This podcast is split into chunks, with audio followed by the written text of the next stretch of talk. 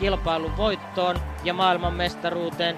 Työntää tasatahtia, sauvat notkahtaa viimeiset metrit maalissa. Pokljuka 2001. Tässä Paavo Puurunen kurvailee näitä viimeisiä maastokohtia. Kaikkensa antaneena loistavan hiihdon, loistavan ammunnan tänään tehnyt suomalainen on tulossa maailmanmestariksi. Täydellinen suuryllättäjä tässä kilpailussa, Paavo Puurunen. Hanty-Mansiysk 2011. Koskaan aikaisemmin suomalainen nainen ei ole voittanut ampumahiihdon maailmanmestaruutta, ja tänään se sinetöityy. Se sinetöityy tämän nuoren naisen, upean urheilijan Kaisa Mäkäräisen tuodessa itsensä ensimmäiseksi takaa, jossa maaliin Suomen lippu nopeasti kouraan. Sieltä se tulee. Mäkäräinen tiulettaa. Suomi ottaa voiton. Maailmanmestaruuden. Kaisa Mäkäräinen on maalissa. Hän purskahtaa itkuun. Tämä on tunteellinen hetki. Tämä on hieno hetki suomalaiselle ampumahiihdolle. Hochfilzen 2017. Ampumahiihdon MM-kilpailut Yle Puheessa torstaista alkaen. Tunnelma, sehän nousee perhana soikoon kattoon. Hyvää iltaa Yle Puheen kuulijat ja tervetuloa mukaan MM-ampumahiihtoiltaan. Torstaina sitten käynnistyy kisat Itävallassa ja jälleen on jännitystä luvassa suomalaisittainkin. Tänään meillä vajaan 2 tunnin aikana on tässä reilusti mahdollisuutta pohjustaa tulevaa kisarupeamaa. Mikko Hannula täällä päässä toimittajana ja kollegana studiossa Jussi Putkonen. Sinulla on vielä näkemys siihen, miten lähetystä voi tänään myös radion ääressä kommentoida. Helppoja tapoja on oikeastaan 2. Twitter on niistä toinen. Hashtagilla aihetunnisteella ampumahiihtoilta tai sitten ihan perinteinen urheiluiltakin käy ja Yle Puheenkin sinne voi mainita. Tai sitten yle.fi kautta puhe ja sieltä osallistua shoutboxiin ja vaikka sanotaan, että huutoboksi onkin niin asiallista keskustelua ampumahiihtoon liittyen. Otetaan lähetykseen heti ensimmäinen kuuma vieras. Hyvää iltaa Mari Laukkanen. Hyvää iltaa sinne Suomeen täältä ja terveisiä Itävallasta.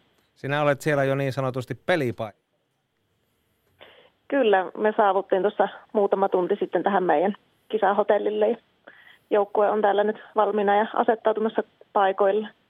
On sanottu, että kun tähtäät Mari myös Lahden maastohiihdon MM-kisoihin ampumahiihtokisojen jälkeen, että sinulla on nyt edessäsi 2 kotikisat. Tuntuuko se urheilijasta ihan samanlaiselta? No kyllähän se on tietysti vähän erikoinen tilanne, että harvoin tämmöistä tilannetta on ja varmaan niiden harvoja urheilijoiden joukossa, joka tämmöisessä tilanteessa on. Ja sinällään hyvältä tuntuu, että kausi on kuitenkin edennyt hyvin ja nyt ollaan terveenä ja hyvissä voimissa menossa kohti kauempaa kisoja, niin mikä tässä hienompaa. Pystytkö sinä oikeasti hyödyntämään sitä, että olet asunut Itävallassa ja maailmanmestaruuskisat pidetään tällä viikolla ja ensi viikolla nimenomaan siellä? No tietysti se ei ole ehkä ihan samanlainen se voima ja vaikutus kuin vaikka verrattuna Kontiolahden MM-kisoihin, joka tietenkin oli niin kuin lähes kotikylässä, että aikanaan on ampumahiihdon siellä aloittanut, että mutta tietenkin harjoitustunteja täällä jonkun verran on ja ihmisiä täältä tuntee ja ihan varmasti se tuki on kuitenkin erilainen, että sen verran on tuo Itävallan Yle niin sanotusti pitänyt lähetyksissä huolen, että ovat maininneet asiasta, niin se tuntuu kuitenkin aika monella olevan tiedossa, että nykyisin täällä asun ja silloin ihmisillä on joku kiintopiste ja selkeästi se siihen vaikuttaa siihen reagointiin, että miten urheilijaa suhtaudutaan ja on kyllä saanut paljon tukea. Niin, koetko, että itävaltalaiset ovat sinut jo vähän niin kuin kaapanneet omakseen? No se saattaisi olla, että se vaatisi vielä kovempia tuloksia, että se näkyvyys olisi kovempi, niin silloin yleensä ne kelpaa ne vähän vieraatkin omaksi. Mutta sinällään sillä tavalla Itävallan joukkue on kyllä ottanut nyt hienosti vastaan ja on heidän kanssa harjoitellut muutamia vuosia ja tunnen olevani tervetullut, niin kaikkinensa niin ei ole kuin hyvää sanottavaa kyllä. Sanoit tuossa jo itsekin, Mari Laukkanen, että nyt on lähtökohdat hyvät, olet terveenä ja saanut valmistautua huolella ja rauhassa. Onko mitään sellaista, mikä huolettaa näin MM-kisojen kynnyksellä? No ei oikeastaan, tai mitä nyt jos muutama päivä ennen arvokisoja urheilijoilta kysytään, niin kyllähän siellä varmaan jo kaivetaan, niin huolenaiheita löytyy, mutta kaikki on mennyt kuitenkin hyvin ja No niin, paljonhan tässä nyt on kyse semmoisesta niin kuin oikean vireen löytämisestä ja siitä, että päästään niin keskittymistasolla niin siihen oikeaan tasoon, että kaikki on ihan hyvin.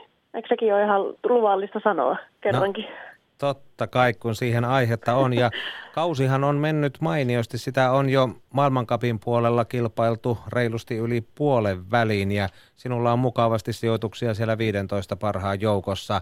Mitkä ovat olleet parhaita hetkiä omasta mielestäsi tällä kaudella tähän mennessä?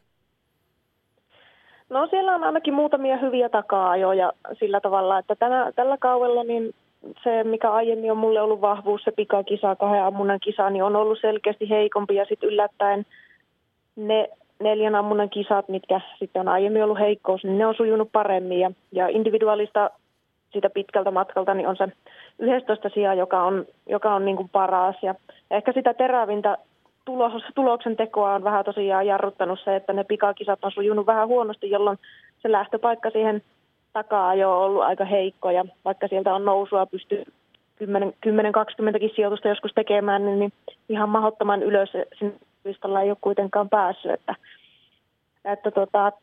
se olisi varmasti se tavoite nyt sitten MM-kisoihin, että saisi hyvää pikan kisaa aikaiseksi, koska se kuitenkin vaikuttaa siihen taka-ajon lähtöpaikkaan sitten myös merkittävästi.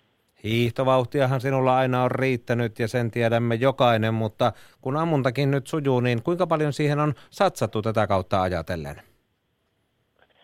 No ei varmaan sen yhtään enempää tai vähempää, että koen kyllä kuitenkin tuloksesta riippumatta, että on tehnyt kaiken tai niin kuin sen, minkä vaan tiedon, mikä mulle on hyväksi, niin tähänkin asti. Ja toki sitten yritän oppia koko ajan lisää ja työskennellä sen mukaisesti, että ne tulokset paranee, että mistään semmoisesta niin kuin määrän lisäämisestä tai toisaalta myöskään vähentämisestä ei ole oikeastaan kysymys, että tunne on se, että kaikki on koko ajan pelissä ja yritetään selvittää, että mitä niin kuin sille asialle voitaisiin tehdä, mutta joo, fyysisesti on ollut vahva ja tasapainoinen kausi ja siihen pitää viime kauden saaristelujen jälkeen olla kyllä tyytyväinen, että on pystynyt jopa nousemaan uudelle tasolle, niin se on tietysti ihan iso ja merkittävä juttu mulle itselle. Viime kaudella, Mari Laukkanen, hait vähän happea ja mietiskelit sitä urasi jatkoa. Mitkä asiat vaikuttivat siihen ja painoivat vaan sen puolelle, että edelleen taistellaan kohti terävintä huippua ampumahiihdossa ja miksei maastohiihdossakin? No kyllähän se terveys ja se kehon vointi on se yksi isoin asia, että silloin kun se keho on loppu ja sieltä saa sitä tuloksellista, sitä potentiaalia irti itsestäsi, mitä se voisi, niin kyllähän se valitettavasti vaikuttaa siihen motivaatioonkin, että se on ihan normaalia, että tämä on kuitenkin tulosurheilua ja sitten, että vaikka se tärkein on tavallaan se urheilijalle aina se tunne, että saat itsestäsi sen potentiaalin irti ja sulla on mahdollisuus kehittyä, että pitkään se keväällä vei ennen kuin huomasi, että miten se keho siihen lepoon reagoi ja miten se alkaa voida ja sitten sen huomasi, että kun se energia alkoi palaantua sieltä, niin se motivaatio kyllä tuli, että oikeastaan kaikista vaikein kohta oli sitten tavallaan se, että sen pitkän huilin jälkeen, kun tuli ne ensimmäiset tunteet, että minä haluan tätä tehdä ja minä haluan niin kuin laittaa kaiken peliin, niin piti malttaa vielä, itse asiassa sen jälkeen vielä kuukausi olla tekemättä lähes mitään tai korkeintaan vähän verrytellä, että silloin kun se keho on ajautunut niin kuin vähän loppuun, niin sille on myös annettava aikaa palautua ja se kyllä kannattaa, sen kyllä huomaa. Hiipikö missään vaiheessa mieleesi se, että tauko venyy liian pitkäksi ja ero kasvaa muihin jollain tapaa liian suureksi talvea silmällä pitäen? No tietyllä tapaa se, joo, ehkä, mutta ehkä se suurin pointti siinä olikin se, että oltiin jo niin mykkyrässä, että minä tiesin, että jos minä en hoida sitä oikein, niin minä en ikinä palaa, että se ehkä meni niin tavallaan, minä olin kokeillut jo niin kuin siihen mennessä niin paljon seivata sen, niin kuin sen edellisen harjoituskauden aikana ja sitten sen kisakauden aikana sitä tilannetta, että minä tiesin, että mulla ei ole mitään muuta tietä kuin tavallaan irrottautua siitä kokonaan ja olla kärsivällinen tai niin kuin, niin se kärsivällisyyskin on siinä vaiheessa helppoa, kun ei ole mitään muuta vaihtoehtoa, että pakko on hyvä motivaattori siihenkin, että ei mulla oikeastaan, se oli ehkä suuri helpotus siinä just sillä tavalla, että sitä näkymää sinne tulevaisuuteen ei siinä vaiheessa sen tauon aikana ollut liian selkeästi, jolloin se paine siitä aloittamisesta niin ei tullut liian kovaksi. Että minä tiesin, että minun on annettava sen kehon palautua ja se on minun ainut vaihtoehto. Ja niin. Kroppa on palautunut hyvin ja menohaluja riittää. Oliko nyt sitten ikään kuin uuden startin myötä itsestään selvää, että tavoitteena ovat myös Lahden maastohiihdon MM-kisat? No kyllä tietyllä tapaa, että se motivaatio myös tuli niin kuin sitä kautta, että minä olen sitä sprinttiä jonkun verran hiihtänyt ja tietysti taustalla oli myös se, että sen ammunnankin osalta ja näin, niin en ole ampumahiihdossa aiemmin tai oikeastaan vieläkään pystynyt semmoisia tuloksia saavuttamaan, mitä on niin kuin toistaiseksi halunnut. Ja siitä se ajatus sitten tuli, että jos mulla on mahdollisuus ja minun kyvyt siihen riittää, niin miksi ei? Ja minä haluan katsoa tämän kortin ja heittäytyä siihen ja elää tätä urheiluuraani tavallaan just niin kuin minusta sillä hetkellä tuntuu. Ja jos minä haluan sen tehdä ja mulla on mahdollisuus, niin miksi ei? Nyt edessä ovat nämä Hochfilzenin maailmanmestaruuskisat ampumahiihdossa ja perään Lahden maailmanmestaruuskisat täällä kotimaassa. Nyt kun olet Lahteen menossa sprinttiin Suomen edustajaksi ja yksi jos toinenkin Suomen naisten maastohiihto- ja maajoukkueen jäsen on siitä lajista kieltäytynyt, niin onko se, Mari Laukkanen, sinulle helpotus, että ei tarvitse taistella ihan kovimpia suomalaisia vastaan ja kärjessä on ehkä vähän väljempää, vai olisitko kaivannut siihen rinnallesi sellaisia menijöitä, joiden kanssa voisi vaikka samaan erään taktiikkaa laatia? No joo, mulla ei ole oikeastaan sillä tavalla mielipidettä siitä sillä lailla, että minä olen tiennyt sen kesästä asti silloin, kun ensimmäisiä keskusteluja ollaan käyty, niin että silloin jo oli tiedossa, että kaikki tytöt ei satsaa, että selkeästi niin kuin matkavalintoja tehdään hyvin voimakkaasti. Että minusta se on ihan oikein, että on niin kuin sama kuin mulla, sama kuin heillä, muillakin, niin kotikisat painaa ja siellä halutaan menestystä. Ja silloin kannattaa satsata siihen, missä on niin kuin ehdottomasti parhaimmillaan. Ja Suomen naisilla on kova joukkue ja ovat varsinkin niillä distanssimatkoilla niin tarjonneet aivan mainiosti tällä kaudella. Niin se on ihan huippu-urheilijan hienoja ratkaisuja. Ja se ei tietysti minuun vaikuta se, että minä olen halunnut valita tämän ja minä haluan siellä hiihtää. Ja toisaalta on sitten omasta mielestäni niin kuin sillä tavalla näytön antanut, että huolimatta siitä, mitä muut olisi halunnut, niin sillä tavalla sen ansainnut sen paikkani siinä joukkueessa, että se on tietysti toinen asia, että olisinko halunnut niissä muutamissa maailmankapeissa sitten itse pärjätä vielä paremminkin, mutta minusta tämä vaikuttaa koko Suomen joukkueen kannalta ihan hyvältä järjestelyltä ja varmasti on hyvät kisat tulossa lähes. Oletko sinä, Mari Laukkanen, viimeisimpien ampumahiihdon maailmankapkilpailujen jälkeen harjoittelussasi nimenomaan keskittynyt nyt alkavaan MM-ampumahiihto-urakkaan, vai onko siellä semmoisia maastohiihdolle tyypillisiä sprinttihiihtoharjoituksiakin joukossa? No se on kuitenkin, molemmissa on kuitenkin kyse kestävyysurheilusta, että niin miehän tietysti kävi viimeisen ampumahiihtokisan jälkeen, olen käynyt Falunissa hiihtämässä maailmankappia, niin se tietyllä tavalla se minun harjoittelu oli, se isoin osa on myös siinä, että minä pääsin siinä ryhmässä hiihtää ja maailmancup-tasoisessa kisassa, että sinänsä niin sitten tässä loppuvaiheessa muutenkin, niin se harjoittelu keskittyy hyvin pitkälti siihen, että se aerobinen pohja siellä niin kuin, ensinnäkin palaudutaan kisoista ja aerobinen pohja siellä kestää ja sitten ihan muutamilla harjoituksilla niin kuin herätellään sitä kisavirettä ja sillä mennään varmaan aika pitkälle loppuun asti, että sitten ihan siellä Lahden kisaviikolla alkuviikosta teen yhden täsmäharjoituksen ja koitetaan sitten katsoa viimeisenä päivinä sitä taktiikkaa, mutta että yleensä se keskittyminen siihen, että on vaan hyvässä kunnossa ja terveenä, niin se on se kaikista pääasiallisin, että niitä yksityiskohtia pitää käydä, mutta että ehkä huomasin sitten itsekin tuossa Falunin kisaviikon aikaa, että yritin liian pieniä yksityiskohtia painaa mieleen ja sitten tavallaan se vaistot ja tilannetaju ehkä hukkuu siihen, että koitat ajatella liikaa. Ja luulen, että tämä loppu menee niin, että hoidetaan niin, että nainen on kunnossa ja katsotaan sitten, mihin se riittää. Minkälaista voimaa, Mari Laukkanen, sinulle tuo se Kontiolahden 2014 maailmancupin kilpailu, jossa sinä Kaisa Mäkäräinen ja Olga Zaitseva olitte siellä palkintokorokkeella kolmistaan?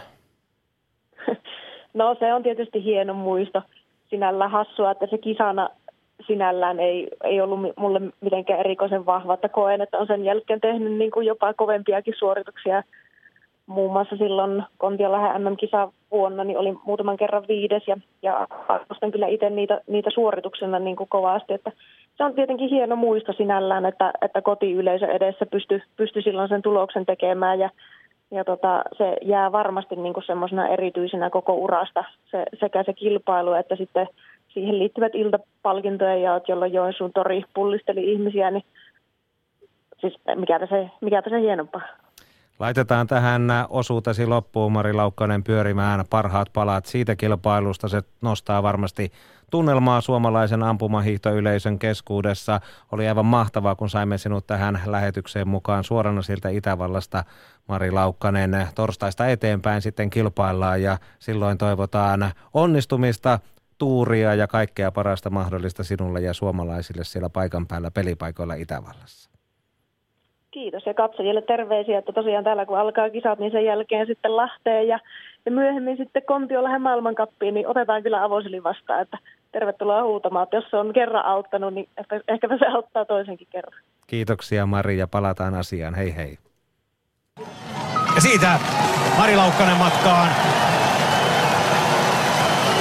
26-vuotias Pohjois-Karjalan nainen siitä säntää matkaan ja tosiaan Pokljukassa tämän kauden paras sijoitus 9. pikakilpailussa. Taka-ajon hän joutui keskeytti ja se oli ihan viisas juttu, koska silloin ei homma toiminut, niin miksi sitä itseään puristaa viimeisiä pihalle.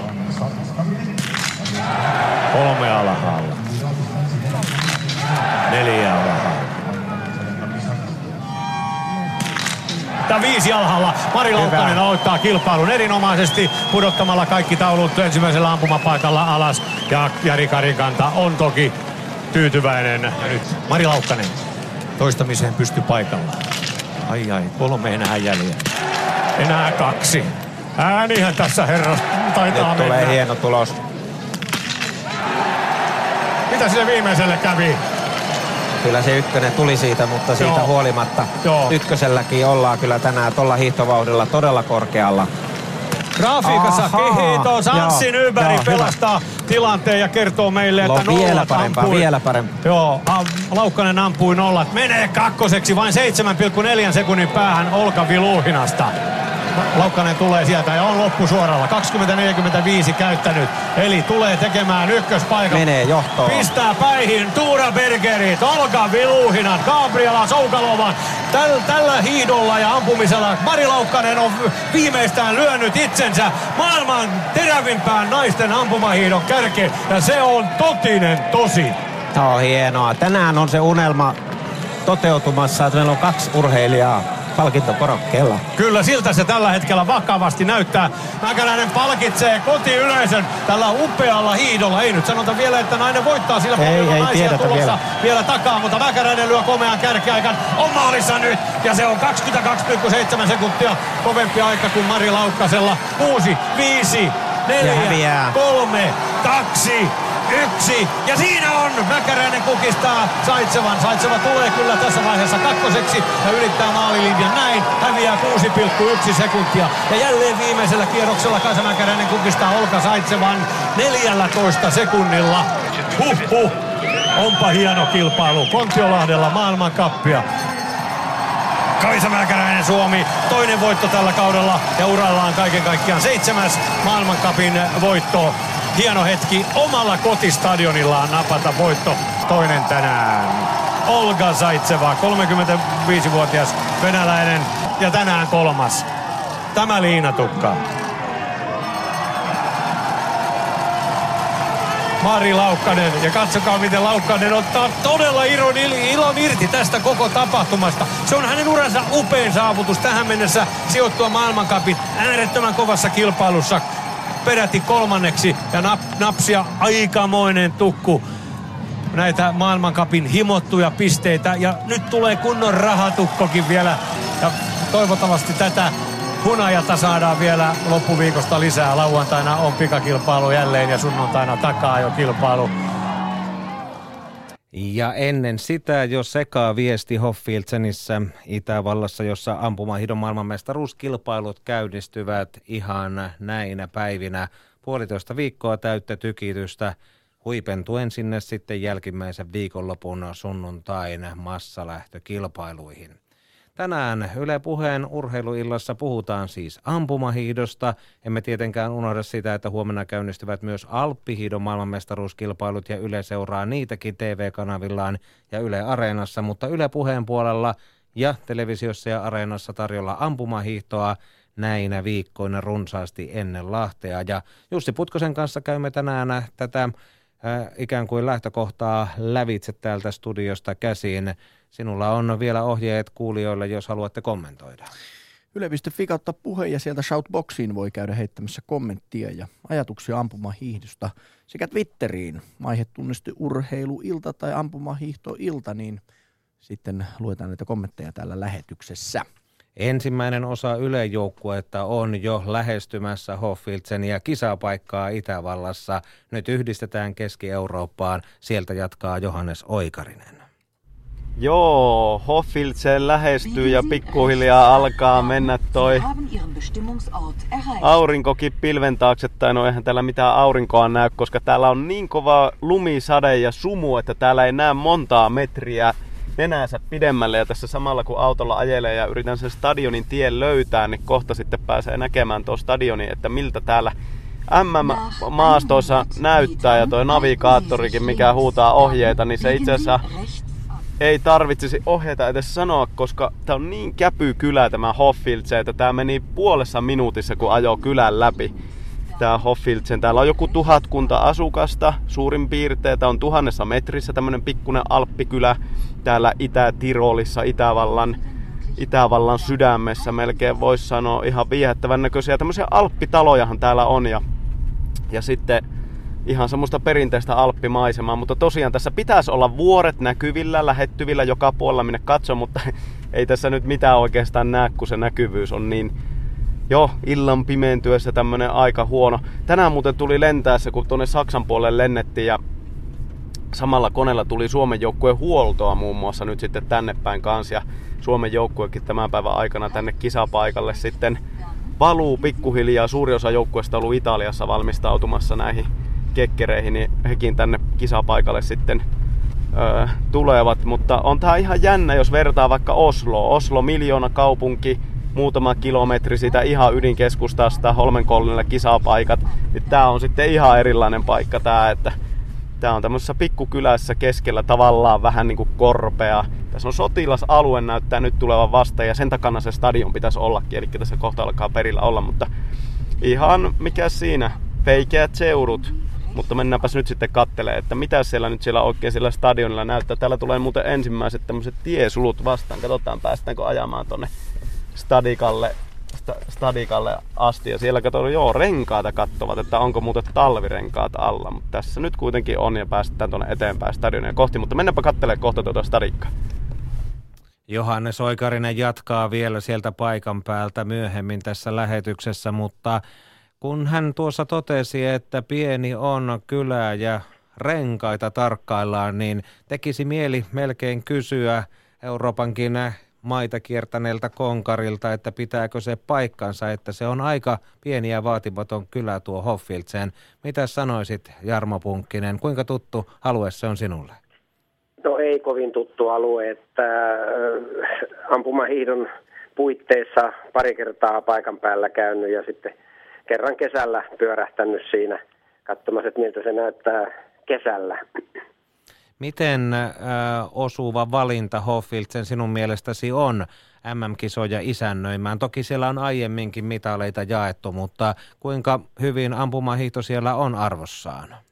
Kyllä se on arvossa. Itävalta on yksi ampumahiihdon suurista maista ja erittäin arvostettu laji. Ja Hochfilzen on kuulunut tähän Maailman Cup-kiertueeseen jo kauan ja sillä tavalla perinteinen paikkaansa, että se ilman muuta arvokisat aina säännöllisin väliajoin.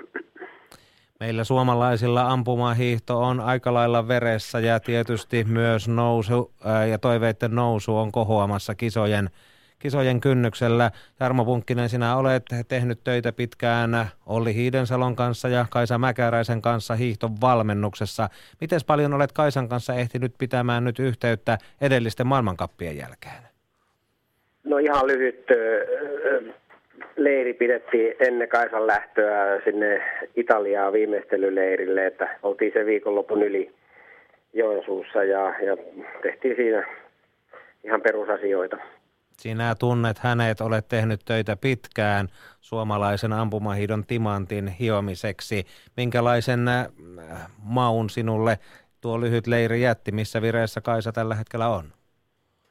No, koskaan ei voi tietää, miten kovia toiset on, mutta ihan normaalia asioita tehtiin, ettei mitenkään hirmu kovia reenejä tehty, mutta että joitakin asioita tarkisteltiin ja tarkkailtiin, että se on aina tällaisella veitsenterällä olemista silloin, kun on lyhyt tauko ja jotain pitäisi yrittää parantaa ja silloin ollaan kyllä aika siglalla, että helposti käy niin, että ei tehdäkään oikeita asioita ja silloin ei koskaan voi tietää. Tauon jälkeen on aina perhosia vatsassa, että miten ollaan onnistuttu sitten lyhyessä ajassa ensinnäkin A palautumaan ja B tekemään sitten sellaisia harjoitteita, jotka veisi asiaa eteenpäin. Mihinkä asioihin kiinnititte huomiota viimeistelyleirillä, että asiat menisivät vielä eteenpäin? Missä voi vielä parantaa? No, tekniikkaa käydään aina. Se on niin kuin se ihan peruslähtökohta, että sillä tavalla haetaan sitä hyvää tunnetta hiihtämiseen ja tekniikkaharjoituksia tehtiin. Ja sitten tietysti vähän vauhtiakin kokeiltiin, että miltä se vauhti näyttää ja niin edelleen. Että ei mitään taikatemppuja, että kyllä niin kuin aineenvaihduntaa eli kestävyyttä ja sitten tekniikkaa ja sitten vähän lihaskuntoharjoittelua, että siinä se käytännössä on. Kaisan ympärillä on ollut monenlaista kysyjää ja monenlaisia asioita on pyöritelty Lahden MM-hiihtoihin liittyen. Ehkä myöskin Pipon mainossopimukseen liittyen välillä keskustellaan siitä, että annetaanko haastatteluja vai ei. Miten paljon näistä asioista keskustelit suojattisi kanssa vai keskityttekö ihan pelkästään hiihtotekniikkaan? Joo, ei, muistaakseni Lahdesta ei puhuttu sanaakaan, että ei todellakaan. Että kyllä niinku, pyrittiin olemaan niinku sen oman asian päällä, että ei kyllä pohdittu yhtään Hochfilzenin jälkeisiä asioita, että kyllä Kaisa varmaan huomenna joutuu pressissä vastaan näihin kysymyksiin ihan olan takaa. Että miten levollisena sinä häntä kuitenkin pidät MM-kisojen kynnyksellä vai onko siellä asioita, jotka painavat mieltä? No sitä on vaikea sanoa, että Kaisa ei kauhean helposti avaudu myöskään valmentajalle, että kyllä me jatkuvassa vuorovaikutuksessa ollaan ja todella paljon keskustellaan. Mutta että aina isojen kilpailujen lähestyessä, niin kyllä sen aistii, että tiettyjä jännitteitä on aina olemassa ja näin pitää ollakin. Miten sinä valmentajana koet sen, että kun yritetään kahta suurta kalaa, yhtä suurinta tietysti omasta lajista MM-ampumahiidosta, mutta myöskin siellä taustalla vielä vähän kutkuttelevat ne Lahdenkin kisat. Onko urheilijasta näin lyhyessä ajassa näin moneen kovaan ponnistukseen? No sitä en osaa sanoa, kun ei todellakaan olla niin kuin millään tavalla puhuttu nyt lähiaikoina siitä Lahtikuviosta. Itse asiassa se lähti menemään silloin, kun hiidon maailmankapkalenteri muuttui vähän toisenlaiseksi ja se Falunin kisa jäi pois ja tehtiin päätös, että ei osallistuta karsintoihin, niin silloin tavallaan se Lahtikuvio selkeästi niin vetäytyi taka-alalle ja tehtiin selkeä päätös, että keskitytään omiin juttuihin ja tehdään siinä omassa lajissa kaikki niin hyvin kuin pystytään ja eikä pohdita sitten Hochfilzenin jälkeistä aikaa. Ampumahiihdossa kausi on ollut mainio ja siellä kruunauksena tähän mennessä nuo Ruhpoldingin 2 voittoa, sitten vielä Anterselvan kisat siihen päälle. Miten sinä nyt punnitsisit Kaisa Mäkäräinen suhteessa muut kovat? Laura Dahlmeier, Gabriela Koukalovaa, Mari Doran Aber, Dorothea Wierer, Franziska Hildebrand. Miten näet Mäkäräinen vastaan muut lähtökohdat MM-kisoihin? Se on, niin kuin äsken sanoin, tuolla ihan alkupuolella sanoin, että aina tauon jälkeen niin on tavallaan niin kuin uuden kauden alku, että siinä on niin sellaisesta lajista kyse, jossa se herkkyys tehdä niin kuin tavallaan tuossa tauolla vääriä asioita, niin on aina olemassa ja koskaan ei tiedä, että ollaanko me onnistuttu siinä. Joskus ollaan onnistuttu paremmin, joskus ollaan onnistuttu huonommin. Ei niin kuin se, kyllä tässä valmentajaakin jännittää sillä tavalla, että ei koskaan tiedä, miten toiset on onnistunut ja miten me ollaan onnistuttu. Vasta sitten, kun isketään ensimmäinen kisa toisia vastaan, niin sitten pystytään, niin kuin, pystytään arvioimaan sitä omaa tekemistä, että ollaanko oltu oikealla tiellä tämän tauon aikana. Tässä on 3 viikkoa kuitenkin tässä välisaikaa ja siinä pystyy A pilaamaan ja B tekemään pieniä siirtoja myöskin ylöspäin. Sinä olet tehnyt pitkään Jarmo Punkkinen töitä Kaisa Mäkäräisen kanssa ja Olli Hiidensalonkin kanssa. Mites tulkitsisit muuta Suomen joukkuetta näissä kisoissa, kun mukana on yhteensä kuitenkin 4 naista ja 4 miestä? No tietysti naiset on Mari Laukkanen, Kaisa Mäkäräinen on selkeästi ne, joita menestystä voidaan odottaa. Muu joukkue on mielestäni mennyt kyllä eteenpäin, että sellainen tasonnosto tähän kauteen on tapahtunut. Mutta se, että kyllähän kärki kulkee, jos maajoukkuetta, niin kuin maajoukkueen keskiarvoa ajatellaan, niin kärki kulkee kaukana edelleen, että pienin askelin ollaan lähestytty, mutta että ero on edelleen suuri muiden kuin Marin ja Kaisan osalta, että edellisissä maailmanmestaruuskilpailuissa Kaisa Mäkäräinen on ollut parhaimmillaan siinä viimeisessä lajissa massalähdössä ja ottanut pronssimitalit niistä. Mites nyt? Pamahtaako heti kärkeen vai onko jälleen se herkku siellä pohjalla odottamassa? No ei. Kaikki kisat on tavallaan tärkeitä ja hyviä kisoja, että se on ihan siitä päivän vireestä kiinni ja tietysti aina myöskin vähän riippuu siitä, että miten nämä pahimmat kilpakumppanit onnistuu, että kyllä ampumahiihdossakin on tällä hetkellä, se on niin tasainen se kärki, että myöskin se päivän onnistuminen aika lailla sitten ratkaisee, että yksi laukaus ohi, niin muuttaa tilannetta kokonaan esimerkiksi sprintissä ja toisenlaiseksi, että ei sillä tavalla, kun tässä nyt olen vanhana miehenä yrittänyt opiskella tätä ampumahiihtoa, niin kyllä niin kuin huomaa sen, että tässä tämä pitää kyllä tämä laji nöyränä. Miten kisojen aikaan, kuinka tiiviisti tällä tietoa pidät yhteyttä Kaisa Mäkäräiseen tai muihin suomalaisiin? No Kaisaan ilman muuta, että kyllä me yleensä silloin, kun kisarupeama on meneillään, niin keskustellaan lähes päivittäin, että jos ei nyt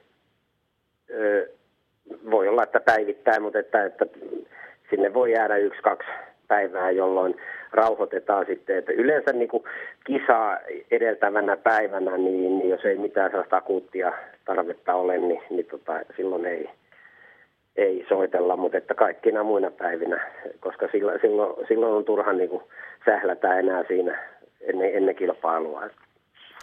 Tuossa kuulimme Mari Laukkasen haastattelun perään tunnelmia Kontiolahdelta 2014. Olit silloin Pertti Tapolan kanssa selostamassa ja vähän äänikin värähti sinulla, kun 2 suomalaista oli korokkeella. Tähän perään soitamme sitten parhaat palat sieltä Hanty-Mansiskista 2011, kun Mäkäräinen nappasi Suomen naisten ensimmäisen arvokisa kultamitalin. Minkälaisia tuntemuksia se kisa tuo mieleesi, Jarmo Punkkinen? No kyllä, totta kai se tuo hienot muistot, että silloin sitä Kaisan kanssa ollaan kyllä muisteltu monasti sitä valmistautumista Hanty-Mansiskiin, että Kaisa oli yksin viimeistelyleirillä Ruhpoldingissa ja Jarkko oli silloin opettajan hommissa ja minä olin Ylen hiihtokommentaattorina ja Sanna-Leena taisi olla siellä Kaisan apuna sitten siellä penkalla, kun sattui olemaan silloin Ruhpoldingissa. Ja kyllähän se, niin kuin se valmistautuminen oli, että siellä niin kuin urheilija oikeasti niin kuin oli yksin yksilö lajissa, että se sellaista viimeistelyä ei sen jälkeen ole ollut, että sitä kannattaisikin nytkin varmaan kokeilla joskus, että se, silloin se urheilija otti niin kuin ison vastuun siitä omasta jutusta, ja kyllähän se yksilöurheilussa on tosiasia, että se urheilijan panos on valtavan tärkeä. Kiitoksia Jarmo Punkkinen ajastasi. Mahtavaa, kun olit mukana Ylen MM-ampumahiihtolähetyksessä ja kisojen aattotunnelmissa. Toivotaan sinullekin mukavia päiviä, jännittäviä hetkiä ja kuunnellaan vielä, miten se edellinen naisten ja suomalaisen ampumahiihdon kultamitali oikein irtosi. Kiitoksia. Hei hei. Kiitoksia. Kun viimeistä kertaa Magdalena Neuner on pystypaikalla. Tuuli puhaltaa nyt sivulta tuolta todella voimakkaasti. Ensimmäinen meni ohi. Kyllä, hän ampui tuohon kovaan tuulenpuuskaan. Nyt tuuli vähän rauhoittu. Ja sen jälkeen taulut putoaakin. Ja kaksi kierrosta tulee. Niin no nyt menee kisa jännäksi, jos Kaisa Mäkäräinen pystyy tässä täydelliseen ammuntaan. Ja Gerald Hönikin ilme tiukkenee, mutta kyllä nyt lähtee juuri Magdalena Neuner sakkokierrokselle. Ja nyt Mäkäräiselle toivotaan ei sakkokierroksia. Ensimmäinen putoaa. Toinen putoaa. Hyvä on tahti Mäkäräisellä. Kolmaskin putoaa. Ja vielä neljäs. Vielä yksi alas. Ja näin Kaisa Mäkäräinen ampuu tänään ollat. Tässä on nyt taistelu maailman mestaruudesta, nimittäin Mäkäräinen pääsee matkaan tuonne viimeiselle lenkille, kun Neuner kiertää vielä sakkorinkiä. Mäkäräiselle tulee noin 50 metrin etumatka ennen kuin Neuner tuonne viimeiselle lenkille lähtee, kun taistellaan maailman mestaruudesta. 8,9 kilometriä täyttyy. Mäkäräinen lähestyy sitä, mutta niin tulee myös Magdalena Neuner.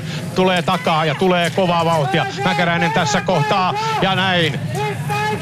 Huudot tulevat siellä ja ei ole vielä tuo Neuner. Tässä tulee Neuner, ero on 6, 7, se on 8, se on 9, se on yli 10 sekuntia ero. Kaisa Mäkäräinen on pystynyt etumatkaa kasvattamaan. Se on tällä hetkellä Mäkäräisen eduksi jo 16 sekuntia. Tunnelma kopissa Heikki Ikola, sehän nousee perhana soikoon kattoon. Kyllä. Sen näki tuossa, Neuneri hiihti tuolla sakkorinkiä niin älyttömän kovaa, että hän oli aivan puhki, kun se pääsi tuonne ladulle. Ja nyt siellä on maitohapot jyllää ja toi nousu, mikä tuossa nähtiin, niin ei ollut semmoista tempoa enää, että todennäköisesti ei pysty hiihtämään missään vaiheessa Kaisaa enää kiinni. Täällä juhlitaan hetken kuluttua suomalaista maailmanmestaruutta. Katsokaa Kaisa Mäkäräisen ilmettä. Hän on hyllyn päällä. Hän tietää, että maailmanmestaruus on hänen. Koskaan aikaisemmin suomalainen nainen ei ole voittanut ampumahiihdon maailmanmestaruutta ja tänään se sinetöityy. Se sinetöityy tämän nuoren naisen, upean urheilijan Kaisa Mäkäräisen tuodessa itsensä ensimmäiseksi takaa, jossa maaliin. Suomen lippu nopeasti kouraan. Sieltä se tulee. Mäkäräinen tiulettaa. Suomi ottaa voiton. Maailmanmestaruuden. Kaisa Mäkäräinen on maalissa. Kaikensa antaneena loistava ammunta tänään. Kaikki taulut 5 patruunalla alas. Hän purskahtaa itkuun. Tämä on tunteellinen hetki. Tämä on hieno hetki suomalaiselle ampumahiihdolle. Heikki, mitkä ovat ensimmäiset mietteet aika tunteellisessa hetkessä? Kyllä. Melkein voi sanoa, että on sanaton melkein. Ampumahiihdon maailmanmestaruuskilpailut 2017, ne pidetään tosiaan Hochfilzenissä. Sanna-Leena Perunka, sinä olet kiertänyt ampumahiihdon perässä maailmalla monessa kolkassa. Mites tuttu paikka Hochfilzen on sinulle itsellesi? Kyllä se on oikein tuttu paikka, että siellä on tosi monena vuotena ollut maailmankampikilpailut ja myöskin 2005 on ollut siellä MM-kilpailuissa ja tuttu paikka. Näissäkin kisoissa tuttu ohjelma ampumahiihdossa. Käydään kohta nuo kisan lajit läpi, mutta puhutaan ensin Suomen naisten joukkueesta. 4 urheilijaa on nimetty ja monien huulilla on nimi Kaisa Mäkäräinen. Puhutaan maastohiihdosta hänen osaltaan ja toisaalta ampumahiihdossa on kuitenkin se kaikkein kirkkain tähtäin Mäkäräisellä jälleen. Onko hänellä nyt fokus riittävästi näissä kisoissa, kun tätä touhua on ollut ympärillä monenlaista? Ihan varmasti on, että he ovat kuitenkin olleet rauhassa harjoittelemassa pois Suomesta ja sikäli hän pystyy tosi hyvin valmistautumaan näihin kilpailuihin ja sillä tavalla, että ehkä hän on jo tehnyt päätöksen, että mitä tekee esimerkiksi maastohiihtoa koskien, mutta sitä ei muut tiedä ja silloinhan se on hänellä niin kuin aika rauhallinen olla. Edellisessä maailmanmestaruuskilpailussa Kaisa Mäkäräinen on aina päässyt kertaalleen pronssille, mutta mitä sinä odotat tällä kertaa häneltä? No Kaisalla on oikeasti tosi hyvä tasainen kausi tässä takana maailmankapissa ja hänellä on sanotaanko pienoinen hiihtoylivoima.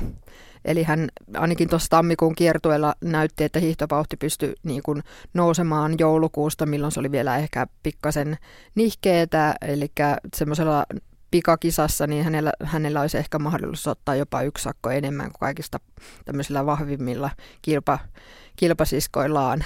Ja se kyllä tarkoittaa sitä, että jos Kaisa pysyy terveenä ja pystyy pitämään mielen pääkopan sisällä rauhallisena, niin kyllä sieltä mitalia on tulossa.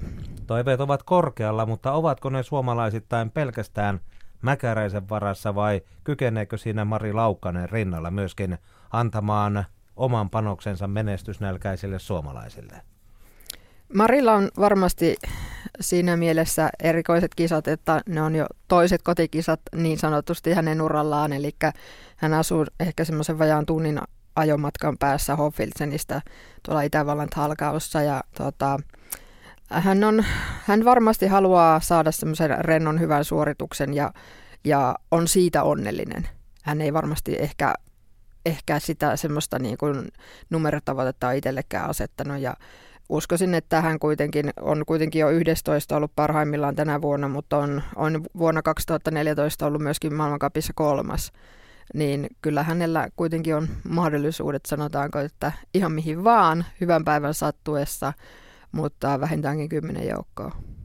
Yhteensä Suomella näissä kisoissa 4 ampumahiihtäjän naista ja Sanna Markkanenkin on ollut aiemmin arvokisoissa.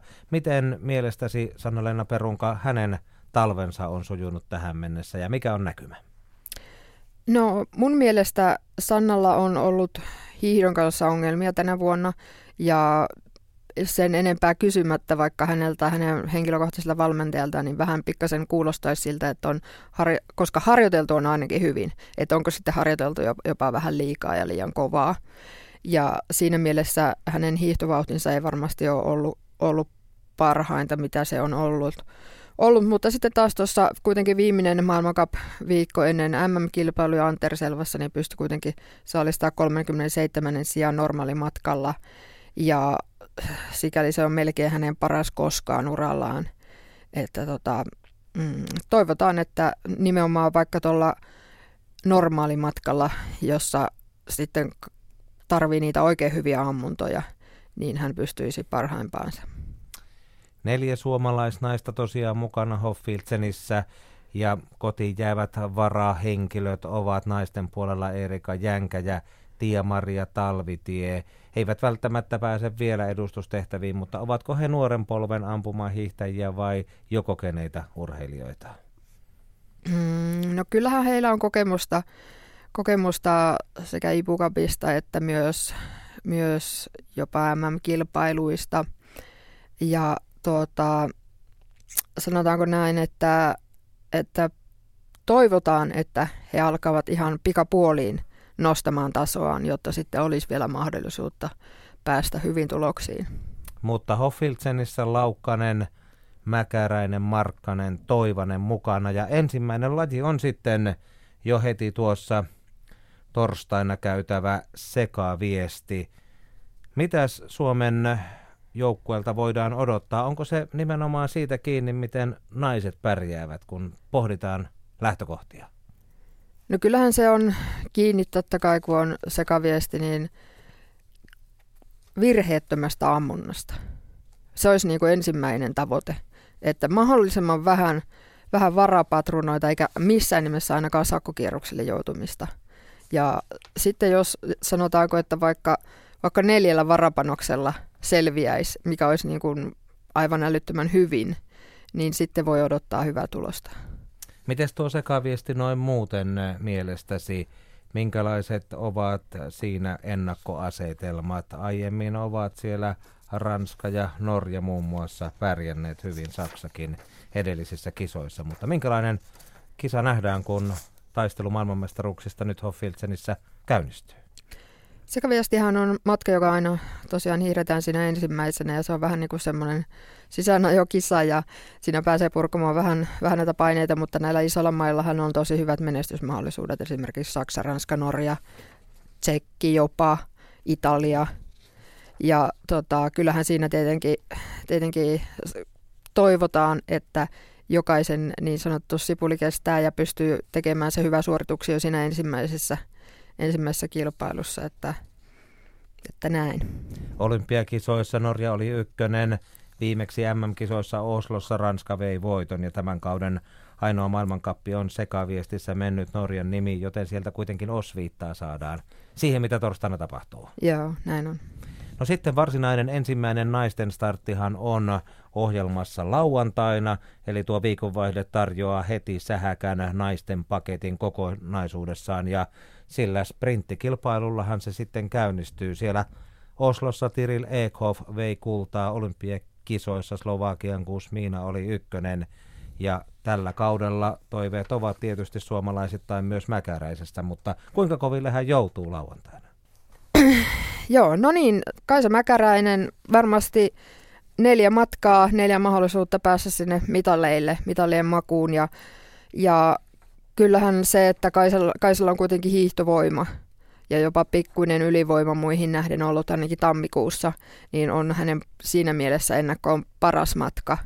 Ja kun pystyy tekemään semmoisen suorituksen, että sakkoja tulee 0 tai 1, niin sanoisin, että on varmasti mitalleilla. Mäkäräinen johtaa kapin sprinttipisteissä, Koukalovaa toisena, Doran Apär kolmantena. Miten sieltä takaa? Voisiko nousta vielä yllättäjiä ja muitakin mitalitaisteluun? Ilman muuta. Ampumahiihto on tosi tämmöinen vaikeasti ennakoitava laji. Ja esimerkiksi Wierer, hän on heti 5. sitten tuossa maailmankapin yhteispisteissä ennen MM-kisoja. Ja siellä on siis oikeasti kuitenkin tosi monta, että se riippuu aina siitä kisapäivästä, sääolosuhteista. Esimerkiksi jos on aika vaikka semmoinen vähän puuskainen tuuli ja sitten joku semmoinen ei niin ennakkosuosikki juuri pikamatkalle pystykin ampumaan ne 0 ja muuta ampuu sakkoja vähän enemmän, niin hänellä on taas mahdollisuudet. Ja sitten siihen ei voi olla miettimättä myös tämmöistä asiaa, että myös välineet ratkaisee. Eli pitää myös onnistua siellä laittamaan suksen pohjaan oikeat voiteet ja näin, jotta on mahdollisuudet pärjätä. Ja sitten taas jonkun ennakkosuosikin epäonnistuminen vaikka siltä erää, niin sitten taas nostaa jonkun toisen osakkeita. Mäkäräinen voitti siis myös tuon viimeisimmän takaa-ajon Ruhpoldingissa, mutta maailmanmestaruutta sitten sunnuntaipäivänä puolustaa Laura Dahlmeier. Olympiakisoissa ykkönen oli naisten takaa-ajossa Daria Dombracheva, joka tekee paluuta. Miten paljon uskot vielä hänen hätyyttelevän kärkeä näissä kisoissa? No, eihän se nyt ihan mahdottomuus ole. Että hän kuitenkin vasta tuolla Antterselvassa teki sen paluun, tai siis sanotaanko, että tammikuussa teki paluun. Ja silloin voisi ajatella, että se kuntokäyrä lähtee aika nopeasti sillä tavalla nousuun, koska niitä kisoja tulee pitkästä aikaa aika hyvin. Ja jos hän sattuu saamaan sitten oikein hyvän päivän apua paikalla, niin ei sitä nyt voi aivan täysin ohittaa, mutta toki hänellä kesti ampua paikoilla esimerkiksi normaalia pidempään ja näin, että en nyt ehkä usko, että vielä näissä kisoissa, mutta ensi vuoden olympialaisissa ihan varmasti. Sähäkkä viikonvaihde käynnistää tuon naisten osuuden maailmanmestaruuskilpailuissa, ja sitten on maanantaina ja tiistaina vapaa, kunnes keskiviikkona edessä on 15 kilometrin normaali matka. Tuleeko siihen uusia suosikkeja vai ovatko he vahvoja yleensä myös normaalimatkalla, jotka pärjäävät ensimmäisessä viikonvaihteessa? No kyllä siihen voi tulla joitakin uusia, että kuitenkin siinä pikamatka aina petaa tilanteet sitten siihen takaa-ajoon, ja pikamatkalla monesti pärjää kuitenkin ne hiihtovoimaiset. Mutta kun ottaa vaikka tämän Laura Dahlmeiren, joka johtaa maailmankapia, hän on ehkä toiseksi paras hiihtäjä ja parhaimpia ampujia, niin kyllähän se tarkoittaa myös sitä, että hän on erittäin vahvoilla myös tässä normaalimatkalla. Mutta sitten voi ottaa toisaalta taas maailmankapissa 13. olevan Lisa-Therese Hauserin, joka on on Laura Dahlmeierin tavoin ihan ykkösiä siinä ammunnassa, mutta ei niin hiihtovoimainen, niin hän voi olla esimerkiksi kotimaataan edustaa Itävaltaa siellä kotikisoissaan, niin tämmöinen yllätyskortti tähän matkaan, mutta toki hän myöskin varmaan joutuu vähän kestämään näitä paineita, kun on kotikilpailut ja kaikki tietävät, että jos joku matka, niin tämä normaali matka on Lisa Hauserin matka. Sanna-Leena Perunka, käydään sinun kanssasi vielä läpi nämä kaksi muutakin naisten kisaa tulevissa MM-koitoksissa. Ja se naisten viesti on sitten tuo normaalimatkan jälkeen ohjelmassa perjantaina. Suomi ei lukeudu mitalisuosikkeihin, mutta miten povaat lähtökohtia, kun taistellaan neljän naisen voimin muita vastaan? Suomen viestinaiset sijoittuu Antarselvassa 8, mikä oli 14 vuoteen se paras sijoitus. Ja sanotaanko, että jo sijoittuminen sinne 10 joukkoon on kova teko, koska ehkä Anterselvan viestissä ei kuitenkaan ihan kaikki olleet paikalla. Ja näin ollen niin voisi ajatella, että jos 10 joukkoon yltävät, niin siihen pitää olla tyytyväinen. Maailmanmestaruutta puolustaa Norja olympiakisoissa yllättäjä. Ukraina oli silloin paras ja tällä kaudella kun viestejä on hiihdetty kapissa, niin Saksa on ollut kyllä muiden yläpuolella vieden kaikki kisat nimiinsä. Onko maailmanmestarista tällä kertaa epäselvyyttä? No kyllä on epäselvyyttä, vieläkö kisoja viestiä ei ole hiihetty, että niin kuin sanoin on aikaisemminkin, niin vaikeasti ennakoitava laji tämä ampumahiihto, että siinä on varmaan sitten Saksan rinnalle, niin esimerkiksi Ranska, he ovat tosi kovasti nousseet tänä vuonna ihan joukkueena naisissa, ja sitten siellä on tsekit, voi olla vaikka Italia ja Ukrainaa, monta muutakin maata, Norjaa ehkä. Mm. Ja kisat naistenkin osalta päättyvät sitten jälkimmäisen viikon sunnuntaina. Silloin vuorossa on tuo yhteislähtökilpailu. Se on ollut Kaisa Mäkäräiselle se paras laji viime vuosina arvokisoissa, mutta siinä on ollut myöskin sitä puuttuvan mitalin metsästyksen paloa taustalla. Onko nyt niin, että on edelleen katseet käännettävä takaa-ajoon vai luuletko, että Mäkäräisen paras laji löytyy sittenkin jostain muualta näistä kisoista? No ainakin toivotaan näin, koska se on kuitenkin urheilijallekin niin aina tosi kova, jos niin kuin ne paineet hartialta lähtee vasta siinä viimeisessä kilpailussa. Ja sanotaanko, että aikaisemmin ehkä on ollut pientä ehkä hermoilua niin kuin alkupäivien kisoissa.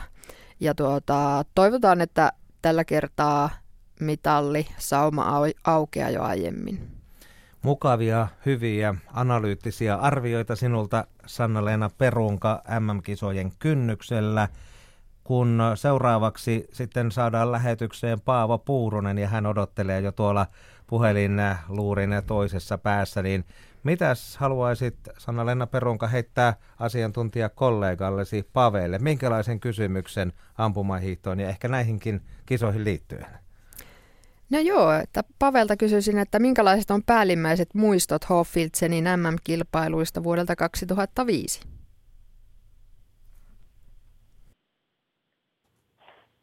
Joo, no muistoja noista kisoista, niin ei tietysti hirveästi ole. Niitä arvokisoja tuli niin monet kierrettyä, mutta semmoinen taas ainakin käy, että siinä katkesi 7 vuotta jatkunut putki 10 sakissa MM-kisoissa, että semmoinen on jäänyt ehkä päällimmäisenä mieleen. Tänään tosiaan MM-ampumahiihtoillassa yleisölläkin on mahdollisuus kysyä ja meillä on tähän Hochfilzeniin liittyen yksi yleisöajatuskin tuolla Jussilla on siellä päätteellä luettavissa. Urheilufani 1 kysyy seuraavaa kysymystä, että mitkä ovat niin sanotut ratkaisun paikat Hochfilzenin laduilla? Eli missä tehdään suurimmat erot? No, varmasti ampumaradalla tehdään niitä suurimpia eroja ja siellä on, se on erittäin semmoinen petollinen rata, että siitä ampumaradalta ja lähdöstä lähdetään, niin siinä mennään 1,5 kilometriä semmoista oikein helppoa maastoa ja siinä moni saattaa vähän innostua liikaa ja sitten se kostautuu siinä loppunousuissa. Ja se on varmaan niitä ratkaisupaikkoja, mutta kyllähän ampumahiihdossa erotteessa on siellä penkalla, että se on aivan selvä asia. Ja MM-kisoissa varsinkin, niin siellä kovat urheilijat kyllä erottuu. Sinä, Paavo Puurunen, olet yksi merkittävä osa suomalaista miesampumahiihdon historiaa. Tiedämme, että sieltä Antti Tyrväisen ajoista aina Juhani Suutariseen ja Heikki Ikolaan hienot viestisaavutukset Suomella. Sitten on myöskin muistettava tietysti Tapio Piipponen ja Harri Eloranta ja Erkki Antila ja löytyyhän sieltä lisäksesi Vesa Hietalahtea ja monen monituista muuta, mutta käydään kanssasi hieman läpi tämänkertaista suomalaista miesten joukkuetta ja aloitetaan Olli Hiidensalosta, johon tuossa jo Jarmo Punkkisenkin kanssa vähän viittasimme.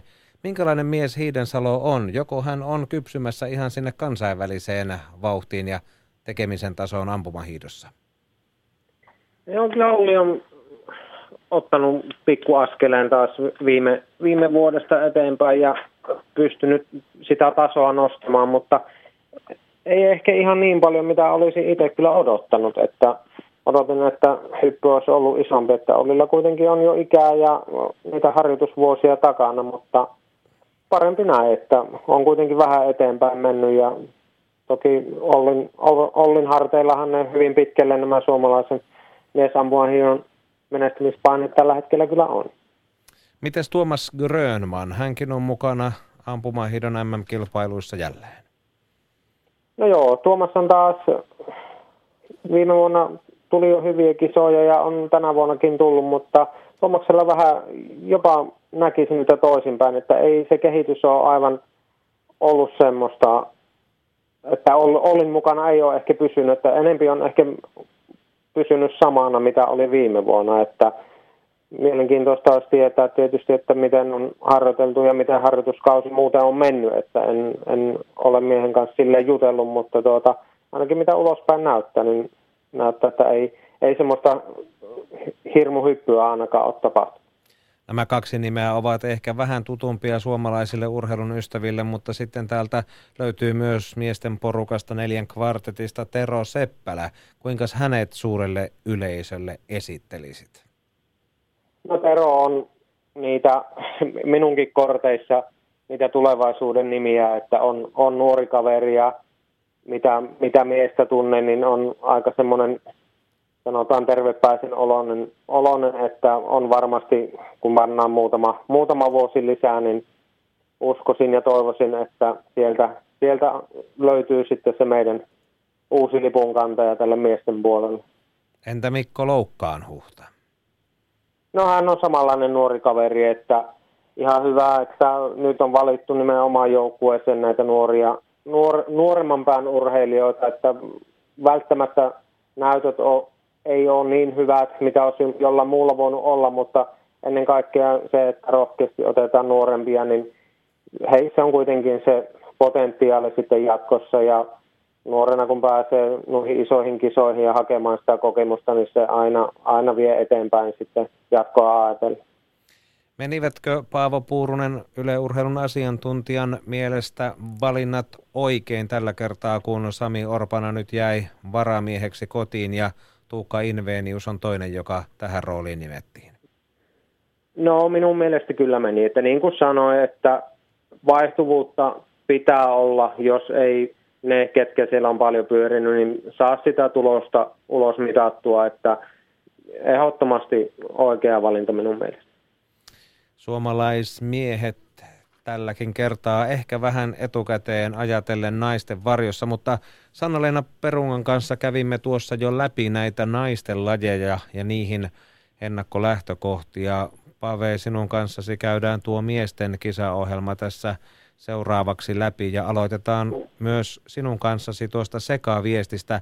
Jussilla on siihen myös yleisökysymys tuohon kisojen avauslajiin liittyen. Joo, Yle Puheen shoutboxin kautta tullut AH-fani kysyy seuraavaa.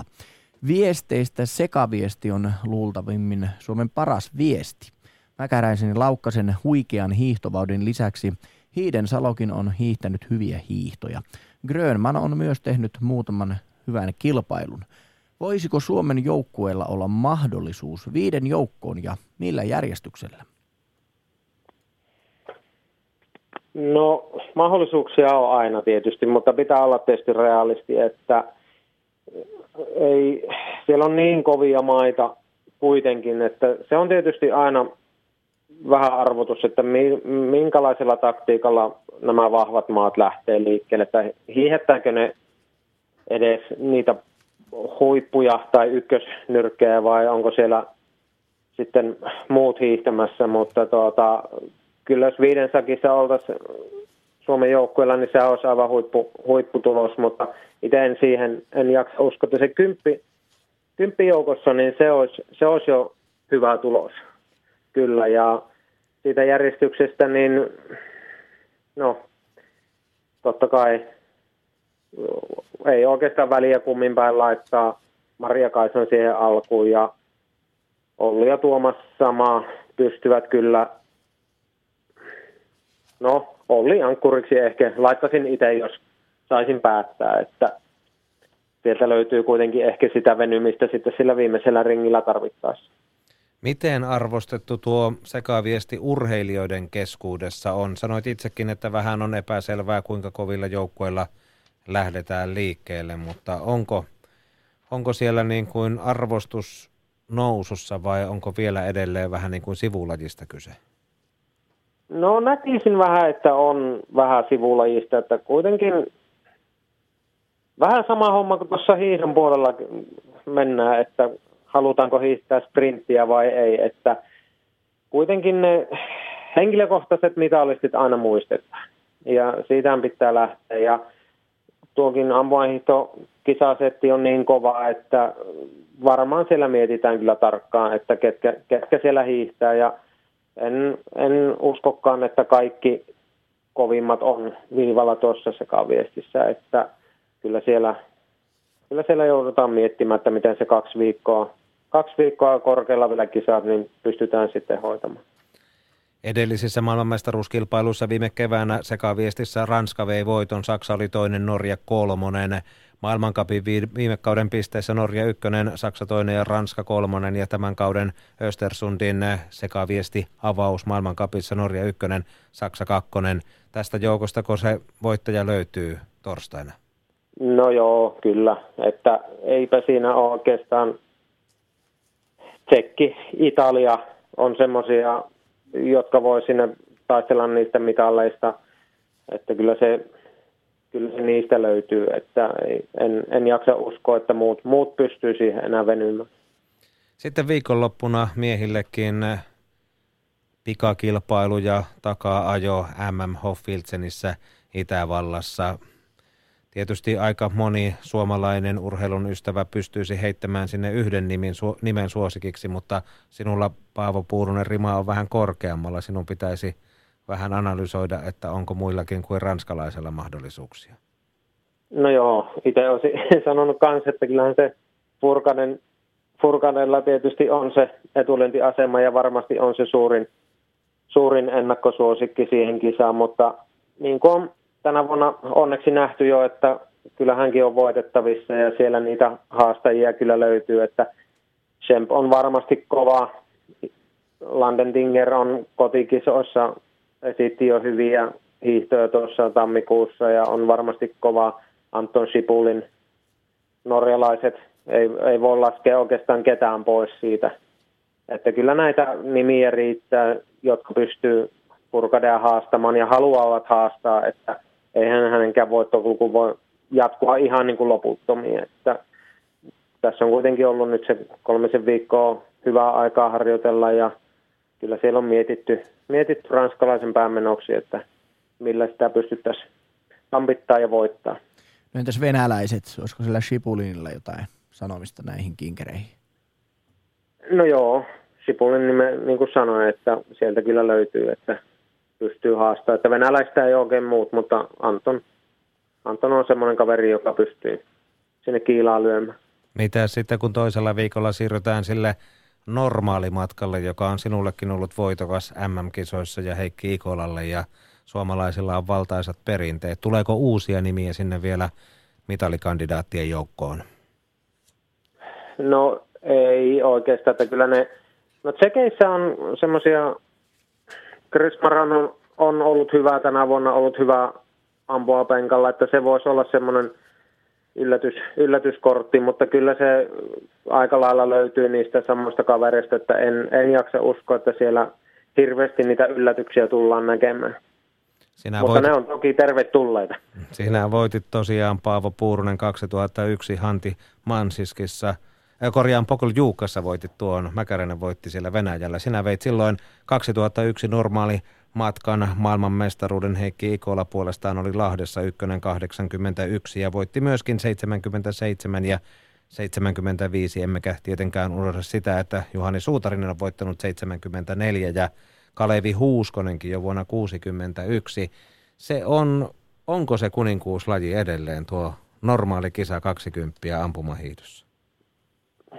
No kyllähän sitä pidetään tietysti semmoisena, että kyllä se sitä on, mutta kyllä mä henkilökohtaisesti vähän olisin jo sitä mieltä, että kyllä massalähtökohta on jopa kovempi, että siinä on kuitenkin se 30 sen hetkistä maailman parasta yhtä aikaa viivalla ja siinä kisataan mies miestä vastaan koko ajan käytännössä ja siinä niitä viimeisellä paikalla, jos on monta vielä maailmanmestaruudesta taistelemassa, niin kyllä minä niin kuin sitä pitäisin, että siinä kuka hoitaa sen, niin se on kova äijä ja se olisi niin kuin se kääntymässä sinne kuninkuusmatkan puolelle kuitenkin. Entä viestit? Miesten viesti sitten ennen sitä massalähtöä myös näissä maailmanmestaruuskilpailuissa. Miten arvioit Paavo Puurunen lähtökohdat?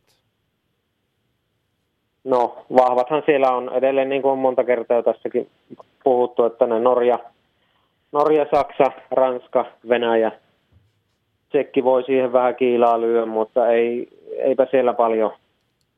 Ne on isot vahvat maat ja sieltä se mitalistit löytyy, että se on sitten, että mikä se on järjestys, niin sitähän ei voida tietää, mutta kyllä se ei siellä niin kuin... Pienillä mailla ei ole kyllä mahdollisuuksia niissä kisoissa, että kyllä siellä vahvat jyrää. Jussi Putkosella on vielä pari yleisökysymystä sinulle tähän näiden arvioiden perään. Joo, Shoutboxissa urheilufani kysyy oikeastaan tämmöisen kaksoiskysymyksen. Voisiko Anna Magnusson olla Ruotsin seuraava ampumahiihtotähti? Potentiaalia ainakin on. Ja samainen kuuntelija myöskin kyselee, että mikä on Ahti Toivasen tilanne. Rikkinäinen kausi ollut, eikä ole mukana Hochfilzenissä. Joo, no sen ruotsalaisten tilanteeseen.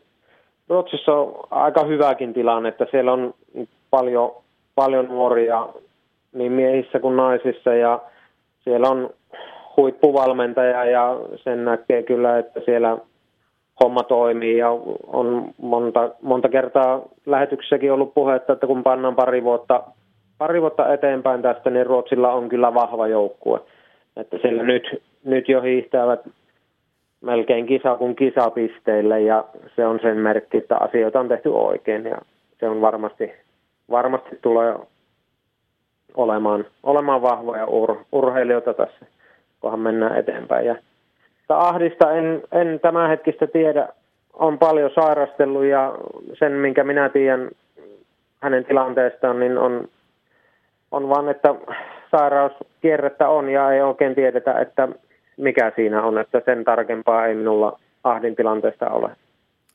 Sinä, Paavo Puurunen, olet asiantuntijana MM-kisoissa Ylen lähetyksissä yhdessä Sanna-Leena Perungan kanssa ja Jussi Eskola selostaa television puolella. Sinulla olisi mahdollisuus nyt heittää kapulaa eteenpäin Jussin suuntaan. Mitäs teemaa haluaisit Jussin hieman puntaroivan? No joo. No ja viestien osalta on Suomen toiveet niin kuin ollut vähän nousussa ja puhutaan jopa, että sinne 8 sakkiin oltaisiin niin kuin yltämässä. Ja mitä Jussi veikkaat, että onko se niin kuin mahdollista kaiken tämän nähdyn perusteella, mitä on tämän talven aikaan heidän edesottamuksiaan nähty tässä? No tässä tuli taas Paavolta paha kysymys, ja Paavoltahan ei helppoja koskaan tulekaan. Kiitos vaan kysymyksestä. Aika visainen pähkinä tässä on ja pohdittavaa sillä lailla. Onhan näitä viestejä tosiaan muuten tällä kaudella jo käytykin, ja kerran Suomen naiset ovat olleet siellä 10 parhaan joukossa. Se oli tuo Antterselvan kisa, ja jollakin tavalla tuntuu siltä, että se ei ole kuitenkaan ehkä se ihan realistinen sijoitustavoite, ja ne sijat siellä 10 parhaan joukossa eivät miehillä eivätkä naisillakaan. Kyllä sen verran kaukana ollaan. Toivottavasti ei kummallakaan puolella ainakaan oteta kierroksella kiinni, eli tuo joukkue tulisi maaliin, niin kuin on tässä tämän vuoden viesteissä tullut molemmissa, että kyllä se siellä 15 paikkeilla olisi ehkä se realistisempi, ja jos siitä paremmin, niin kaikkihan on sitten plussaa. Palataan, Jussi, sinun kanssasi, olet TV-selostajana kisoissa. Vielä naisten viesteissä vuoteen 85 ja 90 molemmissa kisoissa. Naisten viestin 3 kertaa, 3 osuuden viestin kisassa Neuvostoliitto 1, Norja 2, ja molemmilla kerralla Suomi pronssilla. 85 Pirjo Mattila johdatteli Suomen 3 parhaan joukkoon, ja Tuija Vuoksila oli aloittajana, kun 90 mentiin pronssille. Tuleeko vielä sellainen päivä, että Suomen naiset joskus seisoisivat MM-kisoissa viestissä palkintokorokkeilla? Kyllä tulee, ihan varmasti tulee, mutta ei se ole vielä tätä päivää, eikä ehkä huomistakaan. Kyllä pitää sillä tavoin mennä tässä vuosikausia eteenpäin, mutta mä jaksan uskoa siihen, että tällaisessa lajissa, jossa meillä on perinteitä, niin ihan väkisinkin sellainen niin kuin sykli sieltä löytyy vielä, ja sellaisia lahjakkuuksia tulee, jotka pystyvät sen mitalin sieltä ottamaan.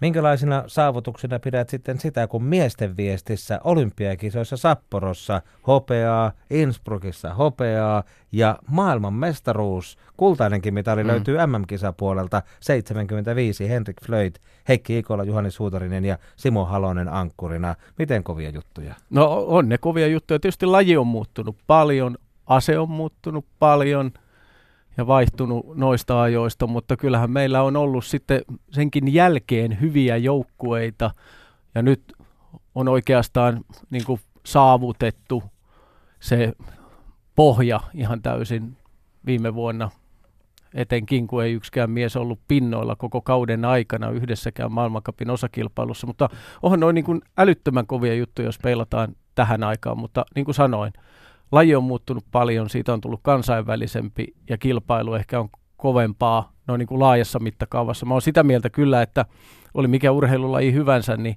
se huippu, oli aikakausi mikä tahansa, niin voittaja on aina kova ja ne huiput on aina huippuja. Et siitä, se ei varmaan muutu. Miten lajin asema Suomessa? Ampumahiihto taistelee siellä monen muun urheilumuodon joukossa, mutta Keski-Euroopassa katsomat täyttyvät. Ymmärretäänkö Suomessa, miten suuresta lajista ampumahiihdossa on kyse? Kyllä tässä mulla on ainakin sellainen käsitys, että ymmärretään, vaikka jollain tavalla ampumahiihto on hiihdon, tarkoitan siis murtomaahiihtoa, niin hiihdon pikkuveli tai pikkusisko, mutta kyllähän tässä nyt jo on osoituksia siitä, että vuosien aikana jo reilun 10 vuoden aikana, mitä telkkarissakin on näytetty kaikki maailmancupin osakilpailut, niin se kerää viikosta toiseen hyvät katsojaluvut, ja siihen on tietysti valtavan monta syytä, mutta kyllä mä uskon, että suomalainen urheiluyleisö arvostaa, ei pelkästään suomalaisten menestyksen takia tai yhden suomalaisen menestyksen takia, vaan jo ehkä muutenkin ymmärtävät sen, että kuinka kovaa se kilpailu on ja kuinka jännittäviä ne kisat on. Tuossa kun puhuttiin viesteistä ja tulevaisuuden näkymistä, valoit uskoa suomalaiseen ampumahiihtoon, mutta kärki laajenee koko ajan, kilpailu kovenee entisestään. Mitä Suomessa pitää vielä tehdä paremmin, että niistä haaveista tulee joskus totta? No kyllä, se vaan on näin, että se ase pitää antaa hyvässä valmennuksessa kouraan hyville hiihtäjille. Et se on se, sieltä se pakko tulla.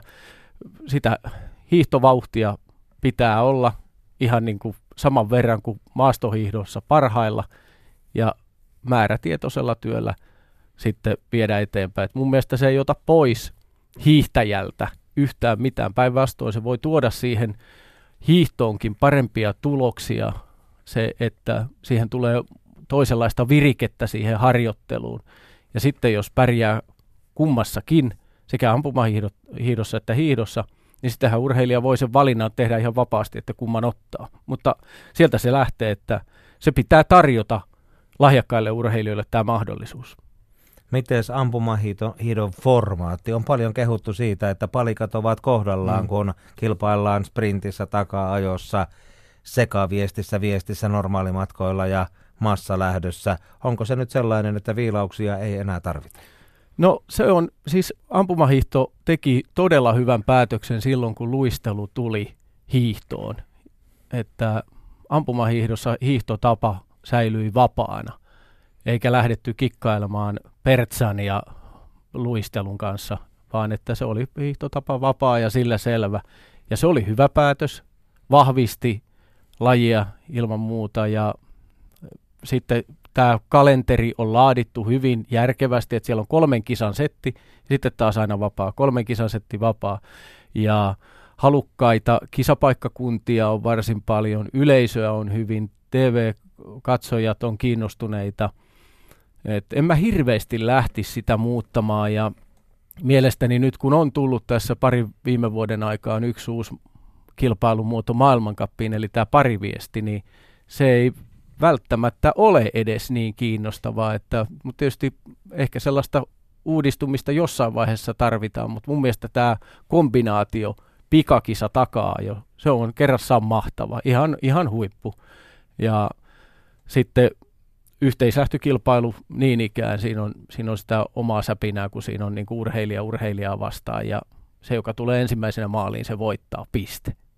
Sinua ei häiritse se, että sprintissä voi tavallaan mokata myös sen seuraavan jaossa olevan kisan voito ja maailmanmestaruusmitalit, jos oikein huonosti avauspäivänä menee? No ei se, siis sehän vaan kertoo sitä, että se, joka sen klaaraa siinä painetilassa ja tiukassa paikassa, että onnistuu siinä joko voittamaan tai olemaan sitten hyvissä asemissa siihen taka-ajoon, niin se on mun mielestä hyvä urheilullinen kisa ja siinä on tietty peruste siihen, että sit jos on yksinkertaisesti niin ylivoimainen, että hoitaa molemmat kotiin, niin se vaan kertoo sen urheilijan hyvyydestä. Et erittäin jännittäviä, seurattavia. Ja siksihän tässä ampumahiihdossa nyt niin kuin maailmancupissa on vaan 3 normaalimatkan kilpailua, eli sitä 20 kisaa miehillä ja naisilla sitten 15 se kyseinen matka. Että kyllä ne vaan on jännittäviä ja ne toistuu viikonlopusta toiseen, tulee tämä sama kombinaatio lähestulkoon järjestää. Mitä sanoisit, jos taka-ajossa, massalähdössä tai viestissä viimeinen ampumapaikka olisikin vain puoli kilometriä ennen maalia, koska joskushan ratkeaa siinä 4. ammunnan myötä. Joku karkaa ja loppu on vaan pelkkää rallattelua, mutta jos se viimeinen ampumapaikka olisikin puoli kilometriä ennen maalia. No joo, kyllähän näitä tietysti näissä stadionkisoissahan on erilaisia variaatioita näihin kanssa, mutta toisaalta taas on sellaisia urheilijoita, tulee mieleen nyt esimerkiksi Kaisa Mäkäräinen, ihan parhaimmillaan on sillä viimeisellä kiepillä todella kova luu, joten mä en haluaisi ottaa sitä kokonaista kierrosta häneltä pois, ja sama pätee esimerkiksi Laura Dahlmeieriin, eli on sellaisia urheilijoita, jotka sitten pystyy rutistamaan siinä, ja kun tässä on 2 erilaisen lajin kombinaatiosta kyse, niin kyllähän siinä pitää olla molemmat niin kuin suuressa roolissa, mutta kokeillaan sitä, Mikko. Eikö voisi koittaa tosiaan jossain? Ja kun esimerkiksi Nove Mestossa, eikö niin ole, että naisten ensimmäinen lenkki on pidempi kuin muuten, niin välttämättä se ei tarvitse aina sapluunan mukaan mennä se hiihtomatka, että se voisi olla se viimeistä edellinen hiihto pidempi ja sitten ampumapaikka ja loppusuora maaliin. Niin, se oli siellä näiden sääolojen takia, että se rata taisi olla niin pehmeä, että se oli niin, mutta joo, kyllä se voi, tietysti sitä järjestystä voi heittää vähän toisenlaiseenkin moodiin, ettei se välttämättä siitä ole kiinni. Ja silloin tietysti jotenkin tuntuu, että sit jos se olisi näin, että siinä ei olisi enää sitä viimeistä lenkkiä niin pitkänä, niin se ammunta korostuisi entisestään. Jotenkin tällainen tuntuma on. Nyt tulee Paavo Puurunen viimeiseen ammuntaan, laskeutuu ampumapaikalle. Hän on taatusti täysin tietoinen tilanteesta, missä mennään. Katsokaa hänen väliaikaansa 43.15, Brisis 45.14. Puhdas ammunta vie Paavo Puurusen ylivoimaiseen johtoon. Hyvin lähtee. tulee minuutti. Yksi menee, toinen menee ohitte. Kolmas osuu, neljäs osuu. Viides osuu. Ja siitä lähtee Paavo Puurunen nyt hurjaa vauhtia kohti väliaikapistettä. Menee, ilman muuta menee kärkeen. Kyllä, Paavo Puurunen kärkeen 15,4 sekuntia edellä Brisistä. Hän taistelee maailmanmestaruudesta tänään. Ja täältähän kuhmolainen tuleekin. 54,16 näyttää nyt kello. Ja Anatoli Hovantsev maalialueella jännittää myöskin Puurusen puolesta. Tässä Paavo Puurunen kurvailee näitä viimeisiä maastokohtia. Kaikkensa antaneena loistavan hiihdon, loistavan ammunnan tänään tehnyt suomalainen on tulossa maailmanmestariksi. Hän on siellä suoran päässä jo. Näin täydellinen suuryllättäjä tässä kilpailussa, Paavo Puurunen. Hän lyö pohjaajan ja uskomme, että tämä aika riittää maailmanmestaruuteen tänään. Näin vuonna 1981 edellisen kerran suomalainen maailmanmestarina, silloin Heikki Ikola. Ja nyt Paavo Puurunen ottaa tämän normaalimatkan maailmanmestaruuden Suomeen. Todella uskomaton juttu. Heikki, miltä sinusta tämä nyt tuntuu? Sinä olet edellinen maailmanmestari. Joo, tuntuu niin, että en pysty sanomaan muuta kuin onnittelut. Onnittelut Paavolle, ja varmasti saamme Paavon vielä tänne selostamoon, niin ainakin toivomme. No, missä vaiheessa itse arvelit, että voittaa? No, en kyllä ennen arvannut kuin maalissa, että kyllä Juha sanoi tuolla viimeisessä nousussa, että on 16 sekkaa kärki, että kyllä mä siinä uskoin vielä, että kyllä tämä nyt hoituu, mutta ennen sitä kyllä ei tiennyt vielä. Sen verran luotin tuohon viimeiseen myötäiseen vielä, että minä siinä aika hävisin. Yle Puheen ampumahiihtoilta on käynnissä ja Shoutboxin kautta on vähän epäselvyyttä tästä naisten pikakisasta, että eikö se ollutkaan siis perjantaina? No kyllähän täytyy vielä tarkentaa tuo ohjelma. Torstaina alkaa Hochfilzenissä. Siellä on sekaviesti ohjelmassa Suomen aikaa 15.45 ja siihen perään jo perjantaina, tarkennus, perjantaina tuo naisten pikakisa, niin ikään 15.45 Suomen aikaa.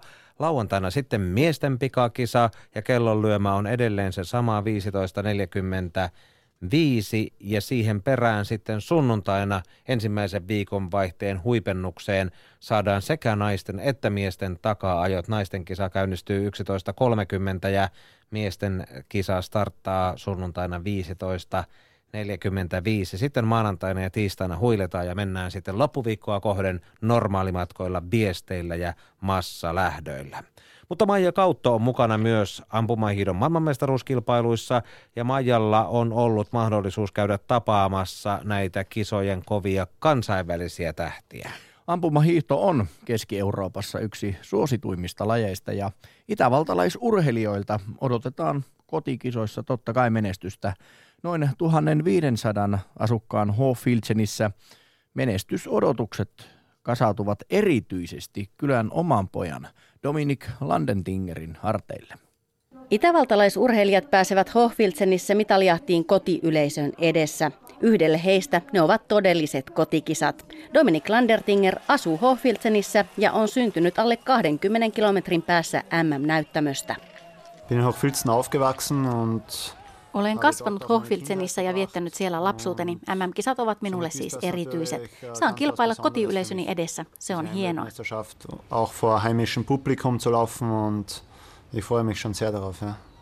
Kotikylässä kilpaileminen tuo vastustajiin nähden monia pieniä etuja ja yhden suuren plussan. Etua on siitä, että tunnen ladut täydellisesti etu- ja takaperin. Tunnen myös ampumapaikan hyvin. Suurin etu on kuitenkin se, että saan nukkua kotona. Kun MM-kisat ovat kotikylässä, ei Landertingerin päätavoite kaudelle yllätä. In diesem Winter ist mein großes Ziel die Heimweltmeisterschaft in Hochfilzen. Tällä kaudella päätavoitteeni on MM-kotikisat Hochfilzenissä. Ottaa kisoista mitali, se on suurin tavoitteeni tänä talvena. Tietenkin myös hyvät sijoitukset maailmancupissa ja mukava sijoitus kokonaiskisassa. Pääpaino ja tärkein tavoite on kuitenkin MM-kisoissa. Hauptaugenmerk und das Wichtigste ist die Heimweltmeisterschaft in Hochfilzen. Hän ei kuitenkaan suostu ottamaan menestyksestä paineita harteilleen. ist sehr, sehr schwierig, eine Medaille zu machen. Mitalin saavuttaminen on todella vaikeaa, niitä tavoittelee niin moni hyvä, erinomainen urheilija. Minun on oltava täydellisessä kunnossa, treeniin on onnistuttava ja ne on tehtävä hyvin. Mitaliin tarvitaan myös hitunen onnea. Super durchziehe und so gut wie möglich mache und dann brauchst du auch ein bisschen Glück für eine Medaille.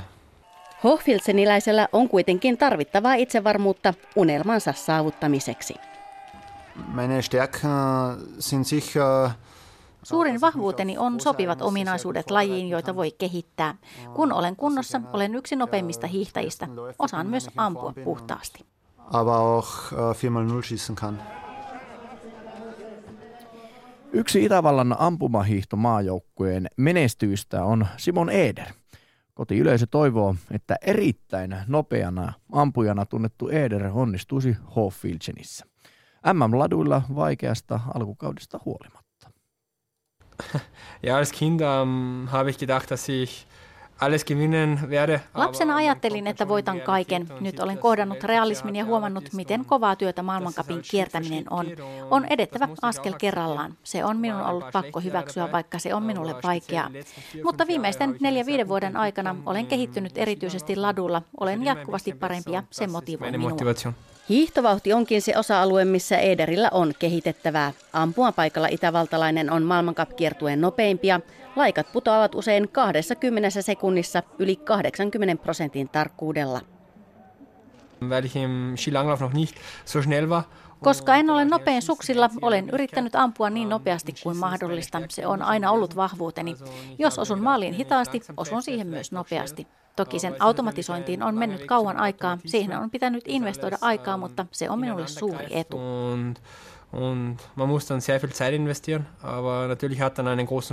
Nopea ammunta ja riittävä vauhti ladulla on tuonut 34-vuotiaalle urheilijalle 2 olympiamitalia ja 2 mitalia MM-kisoista. Viimeisin mitali on viime vuodelta Oslosta, kun Eder oli normaali matkan 3. Itävallan joukkueen kanssa paljon harjoitteleva Mari Laukkanen muistaa, että Eder näki harjoituskaudella unta, missä hän hiihti MM-kisoissa 3. ja tuli aamiaiselle vihaisena. Mestaruus oli livahtanut käsistä. Mari sanoi, että seuraavan kerran minun on katsottava unta voitostani. Valitettavasti sitä ei ole vielä tapahtunut. Eder toivoo, että mestaruus tulee kotikisoista, vaikka ilman unia. Kisapaikka ainakin on tuttu.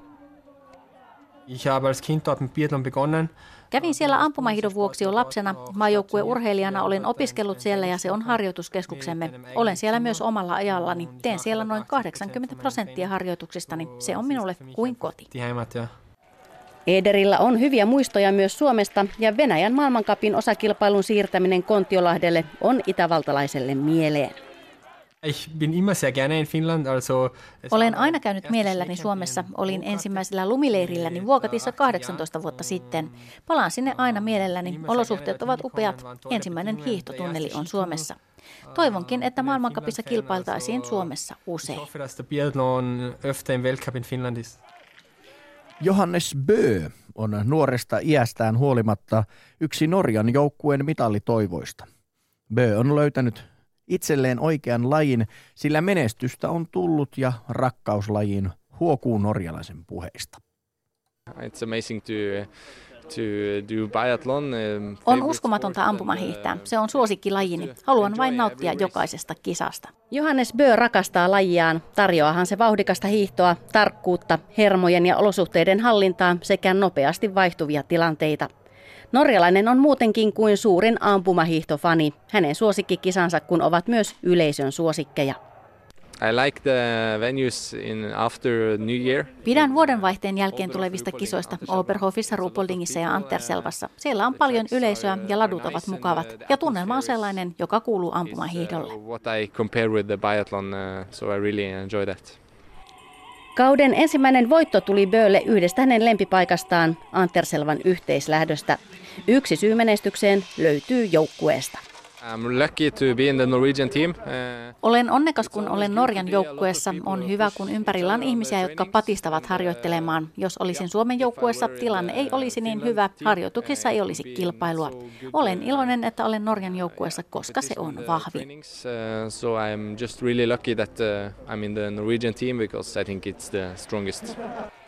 Viime vuonna Bø nappasi MM-kisoista kotiladuiltaan henkilökohtaisen mestaruuden yhteislähtökisasta. Bø lähtee puolustamaan mestaruuttaan hyvillä mielin. Se on hyvä paikka minulle ja olen voittanut siellä aiemmin. Yritän voittaa jälleen uuden maailmanmestaruustittelin. Minulla on niitä 2 ja haluan lisää. Hyökkään sen saavuttaakseni. Kun kausi on ohi ja Johannes Bø pääsee vetämään hetkeksi henkeä, hän haluaa olla kuin kuka tahansa kadun tallaaja.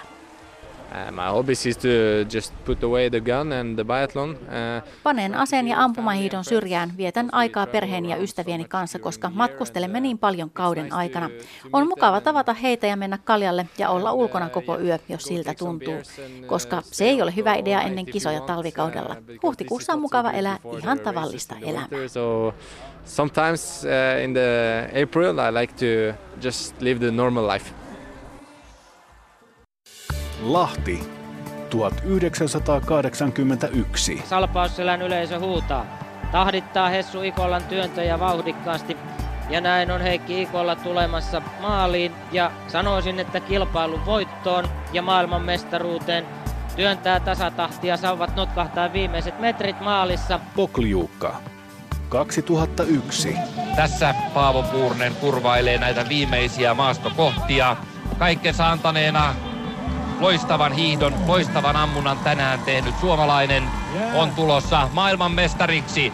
Täydellinen suuryllättäjä tässä kilpailussa, Paavo Puurunen. Hanty-Mansiysk 2011. Koskaan aikaisemmin suomalainen nainen ei ole voittanut ampumahiihdon maailmanmestaruutta ja tänään se sinetöityy. Se sinetöityy tämän nuoren naisen, upean urheilijan Kaisa Mäkäräisen tuodessa itsensä ensimmäiseksi takaa, jossa maaliin Suomen lippu nopeasti kouraan. Sieltä se tulee. Mäkäräinen tuulettaa. Suomi ottaa voiton. Maailmanmestaruuden. Kaisa Mäkäräinen on maalissa. Hän purskahtaa itkuun. Tämä on tunteellinen hetki. Tämä on hieno hetki suomalaiselle ampumahiihdolle. Hochfilzen 2017.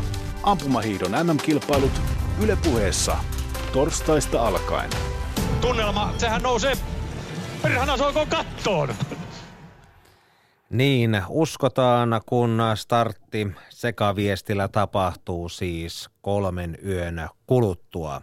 Mutta meillä tässä vielä Yle Puheen MM-ampumahiihtoillassa ennakoidaan tuolta paikan päältäkin niitä olosuhteita. Johannes Oikarinen pääsee Maija Kauton kanssa ääneen hetkisen kuluttua. Ja sitten vielä lähetyksen lopuksi otamme yhteyden Kontiolahdelle. Sieltä puhelimen päähän saamme Tomi-Pekka Riihivuoren vähän pohjustamaan sitä, että ei se ampumahiihtokausi ihan tähän MM-viikkoon tai 1,5 viikkoon lopu, vaan kappi jatkuu ja huipentuu sitten kotimaan kamaralla. Mutta Jussi Eskola on tavannut suomalaismiehiä MM-kisojen kynnyksellä.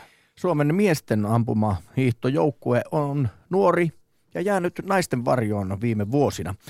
Tuomas Grönman kuitenkin näkee, että nyt taivaan rannassa jo pilkistää.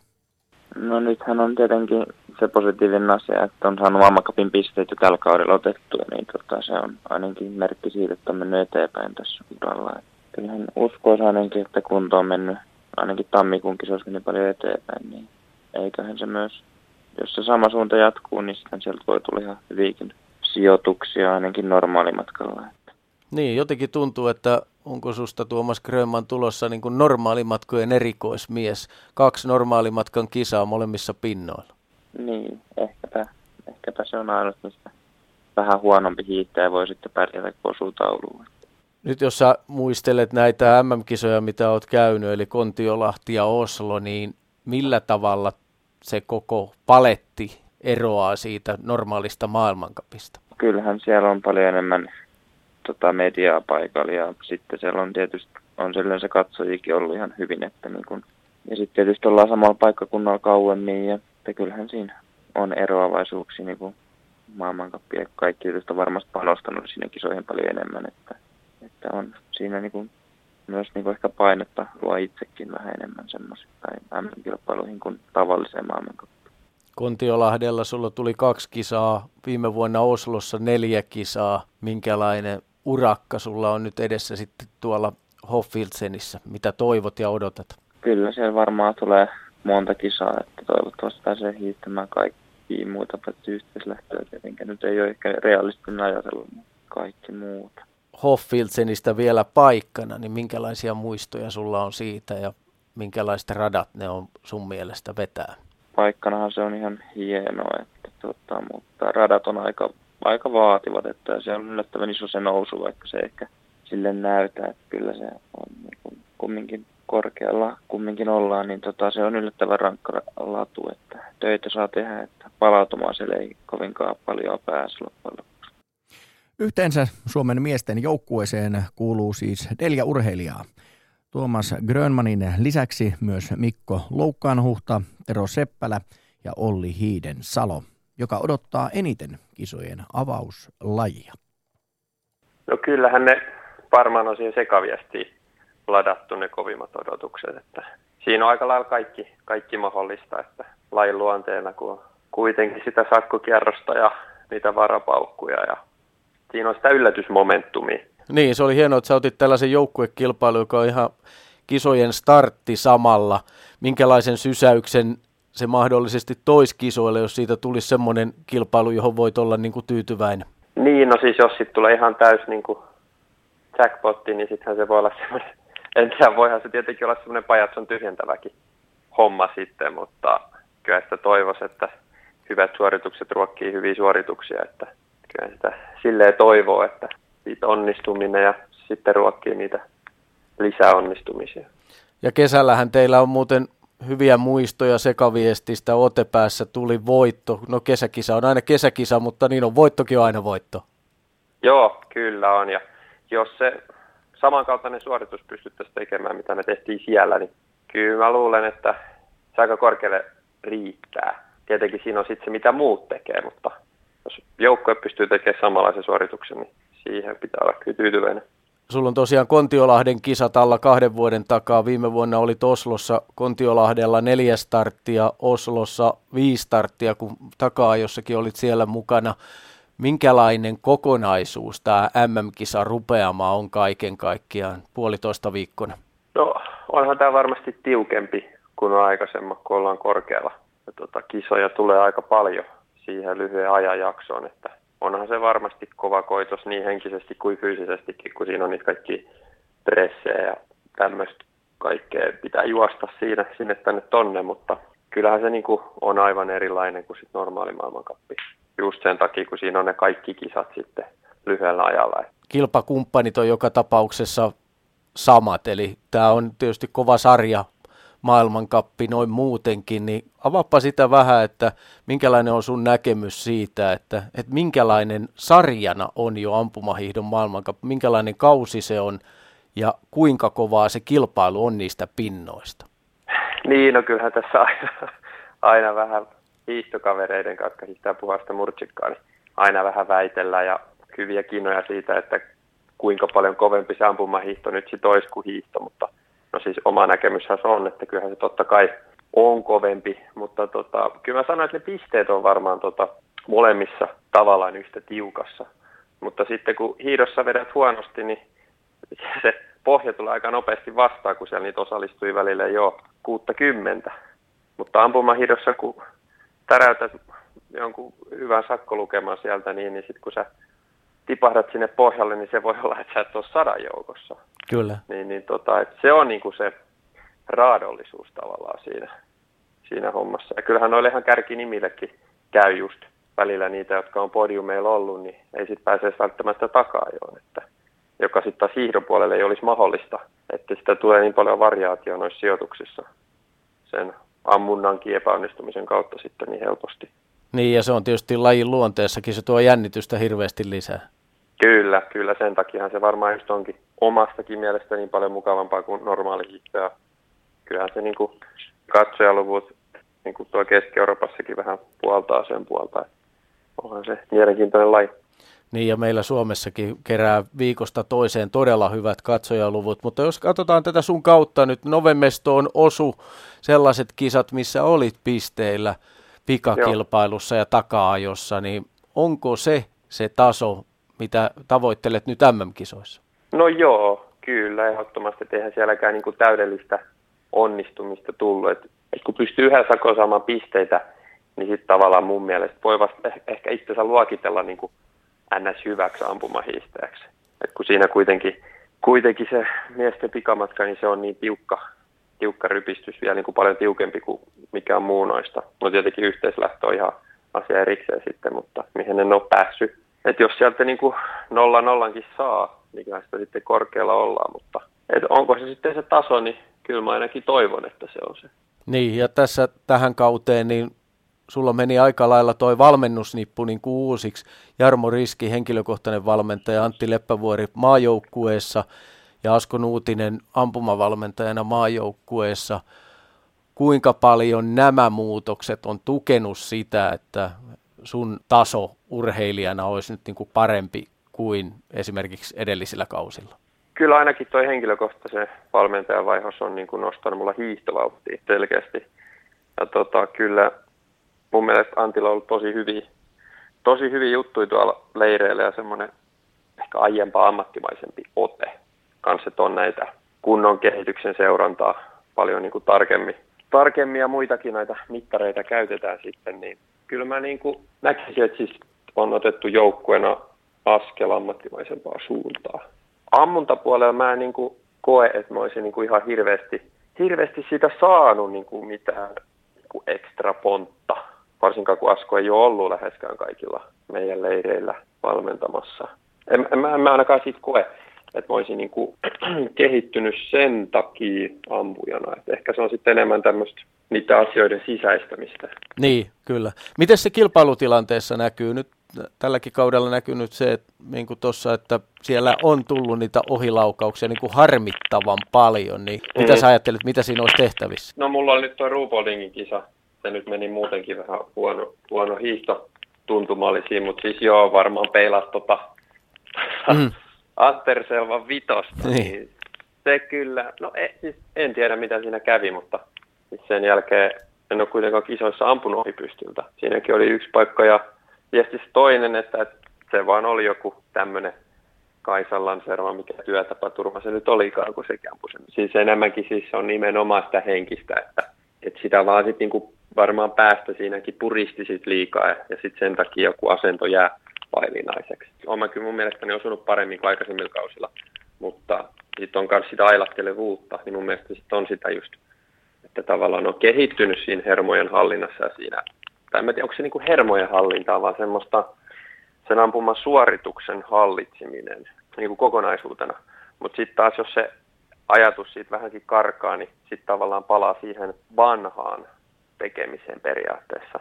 Mutta kyllä mä niin kuin mun mielestä olen mennyt eteenpäin siinä niin kuin just se ammun hallitsemisessa. Oliko tämä sun mielestä oikea ratkaisu, että sä jätit tuon Oberhofin väliin? Sulla on yhteensä nyt tällä kaudella maailmancupissa 13 kisaa ennen MM-kisoja. Ja siihen tietysti muodostui semmoinen hyvä harjoittelujakso ja semmoinen pidempi paussi kisoista, mutta oliko se sun mielestä nyt hyvä päätös? Sitä on vaikea sanoa. No ehkä jälkikäteen tarkasteltuna mulla oli silloin Oberhofin aika hyvä kulku treeneissä, että oishan siellä periaatteessa voinut varmaan kisata, mutta mä oon kyllä aina sitten taas toisaalta halunnut se harjoittelujakso, joka nyt ei välttämättä näkynyt ihan niin kuin toivotulla tavalla, kun Ruhpoldingissa ei sitten kulkenut. Mutta sitten taas tuolla Antterselvassa viestissä kulki tosi hyvin. Kyllä mä luulen, että se oli niin kuin ihan oikea päätös. Et kyllähän niitä kisoja tulee, niin jos vertaa vaikka viime vuoteen, mä olin niin paljon kipeänä, että eihän mulla hirveän montaa starttia maailmancupissa tullut ennen MM:iä. Olli Hiidensalo ja Jussi Eskolakin tietysti mukana Hochfilzenissä ampumahiihdon maailmanmestaruuskilpailuissa, jotka käynnistyvät torstaina sillä Hiidensalon hyvin petaamalla sekaviestillä.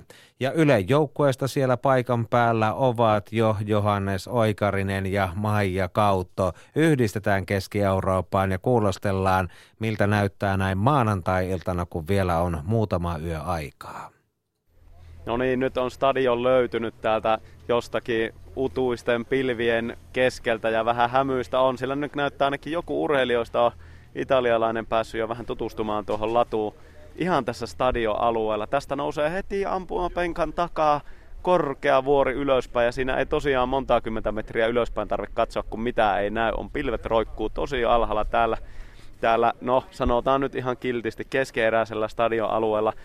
Täällä vielä viritellään haastattelupaikkoja ja Ampumapaikallakin vähän mainokset vielä repsottaa, mutta onhan tässä toki vielä 3 päivää aikaa ennen kuin ensimmäinen kisa täällä sitten käydään, se sekaviesti torstaina, mutta no, katsomo on laitettu valmiiksi. Tänne on rakennettu uutta ihan reippaasti. Näitä kisoja varten 2005 tällainen edelliset kisat oli, niin on hieno päärakennus näyttää tuossa olevan, ja oikeastaan tästä ei puutu mitään muuta kuin se monikymmentuhatpäinen yleisö urraamassa ja urheilijat tietenkin. Taulut on paikallaan ja kaikki muuten näyttää ihan hyvältä. Ja itse asiassa onhan täällä meidän haastattelija Maija Kauttokin katselemassa, että missä karsinassa sinä täällä nyt niitä haastatteluita kisojen aikana oikein teet. Milläs täällä sinun mielestä näyttää, kun kaikki on vielä vähän levällään tässä vaiheessa? No sanotaanko, että aika surkeen näköistä täällä tällä hetkellä vielä on, varsinkin kun sää on vielä tämmöinen harmaa, mutta eiköhän tämä tästä vähän parane. Toivottavasti saadaan vähän nätimmäksi näitä paikkoja. Keskeräistä täällä kyllä vielä on. Joo, lunta tulee ihan reippaasti nyt vielä. Tämmöistä ihan kunnon märkää lunta. Vähän semmoinen kotoiset olot nyt tältä talvelta tulee tästä mieleen, mutta nyt on luvannut ainakin sillä tavalla, että aurinkoa ja just niitä postikorttimaisemia, Alppien ääriviivoja varmasti TV-lähetyksissäkin nyt sitten 1,5 viikon aikana varmasti tutuksi tulee. Mitäs Maija tuumit muuta, että minkälaiset kisat ja kekkerit täällä tulee olemaan? No varmasti hienot kekkerit. Saksa on lyhyt matka, sieltä tulee varmasti paljon yleisöä paikalle. Kotikylän oma poika on kilpailemassa, eli Dominik Landertinger on varmasti kotiyleisön suuri suosikki. Ja totta kai suomalaisodotukset ovat myös korkealla, kun Kaisa Mäkäräinen tuonne ladulle säntää sitten perjantaina henkilökohtaiseen kilpailuun. Niin, sehän oli muuten aika jännä tuossa tuon pienen Hochfilzenin kylän läpi, kun sitä ajettiin, niin täällä on Dominik Landertinger sellaisia kylttejä ripustettu vähän. Useampi löytyi kyllä tuolla, että onniteltiin viime vuoden MM-hopeasta ja sitten oli muuten vain kannatuskylttiä ja muuta. Että kyllä tuntuu olevan kova nimi täällä kotikylässä. Joo, ei täällä Martta Purkadia tai jotain muuta kannusteta, vaan Landertingeria. Ei siis, vaikka tässä nyt ollaan vähän sillä mielellä, että no ei ole valmista, mutta ei toki tarvitse ollakaan vielä. Tässä varmasti tulee hienot kisat, siitä ei mihinkään pääse. Täällä tulee olemaan sitten myöhemmin upeat maisemat, toisin kuin nyt, kun mitä ei näe, kun on niin sumusta, mutta kyllä varmasti hienot kisat täällä tulee. Sieltä paikan päältä Hochfilzenistä raportoivat siis Johannes Oikarinen ja Maija Kautto, ja tänään olemme viettäneet MM-ampumahiihtoiltaa täällä Yle Puheessa maanantain kunniaksi ja kisojen kynnyksellä, mutta ei se tämä loppukauden ampumahiihto pelkästään ole MM-kisoja. Kyllä siihen vielä kuuluu myöskin tuo Maailman Cup, ja mikä mukavinta, se huipentuu Suomeen. Meillä on nyt siellä puhelimessaan Pohjois-Karjalassa Tomi-Pekka Riihivuori, hyvää iltaa. Hyvää iltaa. Sinä olet Kontiolahden urheilijoiden toiminnanjohtaja ja nuorisovalmennuspäällikkö. Sinulla on runsaasti tehtäviä maailmankappiinkin liittyen. Olet siellä silloin apulaistapahtuman johtajana ja viikkoa aikaisemmassa Ibu-cupissa ja hiidon SM-kisoissa tapahtumajohtajana.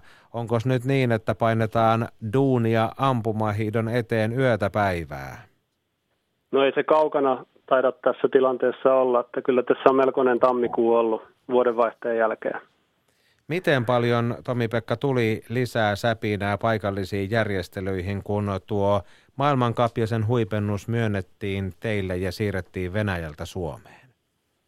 Ja kyllähän se melkoinen liikekannalle pano tässä on ollut, että se kuvaa varmaan hyvin sitä, että tässä parissa kuukaudessa pitää, sanotaan, vuoden valmisteluaika toteuttaa jossain määrin, että kyllä se niin kuin aika monia vaatimuksia tässä nyt ja haasteita on tuonut eteen, mutta hyvin on lähtenyt kuitenkin pääsääntöisesti liikkeelle. Mitkä ovat sellaisia suurimpia lisävaatimuksia Ibu-cupiin tai SM-kisoihin verrattuna, jotka kohdistuvat järjestäjiin, kun pidetään Maailman Cup ja sen huipennus Kontiolahdella? No Ibu-cup on sinänsä helppo verrata, että se on ampumahiihtokilpailu. Siinä oikeastaan voidaan tästä kilpailutekniseltä puolelta sanoa, että se on vastaava tapahtuma kuin Maailman Cup. Eli kaikki pitää olla viimeisen päälle hyvässä kunnossa radoista ja stadionista ja muista fasiliteeteista lähtien, ja joukkueet pitää ottaa hyvin huomioon, mutta sitten kun tulee maailmankappiohjelmaan, niin sitten voidaan tietenkin lähteä luettelemaan niitä seikkoja, ja sinne tulee yleisöä, ja se asettaa jo heti tietyt hyvinkin isot vaatimukset ja sitten televisio, media ja niitä tulee valtava määrä ja tosi pienessä aikataulussa kaikki nyt, mitä on pitänyt järjestää. Et muun muassa Yle toimii host broadcastina siellä ja tämä varmaan tuli yhtä yllättäen heillekin kuin mitä meille tai ylipäänsä tälle tuotantoporukalle. Et kyllä tässä aika tiukka aikataulu on ollut kaikilla saada homma kasaan. Onneksi meillä oli SM-hiidot oli suunnitteilla tälle keväälle, että se nyt vähän auttoi ehkä tätä toteutusta ja suunnittelua tässä vaiheessa. Tarkoittaako tämä sitä, että sinne pitää oikeasti rakentaa jotain uusia tilapäisrakennuksia tai muita rakennelmia? No kyllähän se valtava määrä siis on, mitä tänne tarvitaan enemmän, näitä joukkuetiloja ja median tiloja. No medialle ei ihan niin paljon, mitä maailmanmestaruuskisoissa, mutta sitten on tietenkin yleisöfasiliteetit, katsomot, VIP-teltat, yleisöteltat, kaikki toimitsijateltoista lähtien, että kyllä se aikamoisen hopun tässä on laittanut liikkeelle, mutta onhan se, meillä on kuitenkin, sanotaan tähän, että vaikka aikataulu on tiukka ja me ilmoitettiin, että me halutaan nämä kilpailut, niin siinä kuitenkin tulee se vastaan, että se ei ole mikään sinänsä meidän suuntaan tämmöinen helpotus, että kaikki pitää olla niin kuin muillakin maailmancupin järjestäjillä nämä asiat hoidettuna. Mutta kyllä me lähdetään siitä, että tästä tulee sen meidän 2015 vuoden MM-kisojen tasoinen tapahtuma. Meillä on niin hyvin muistissa kaikki tässä organisaatiossa ja ei oikein voi muista lähtökohdista nyt lähteäkään liikkeelle. Paljon apua on ollut näistä kokemuksista pari vuoden takaa. Mites Tomi-Pekka Riihivuori siellä Kontiolahdella tällä hetkellä esimerkiksi lumitilanne on? Tarvitseeko sen suhteen kantaa huolta? No talvi on erittäin hyvä, voi sanoa, ollut tähän asti, että meillä on ei normaalia kylmempi syksy takana, eli meillä on ensilumen latu ollut täällä lokakuusta lähtien, jäähdytetty latu ja se on tehnyt hyvät pohjat tietyllä tavalla jo tähän kaikelle, että nyt on vaan tietenkin vähän joutunut hienosäätää.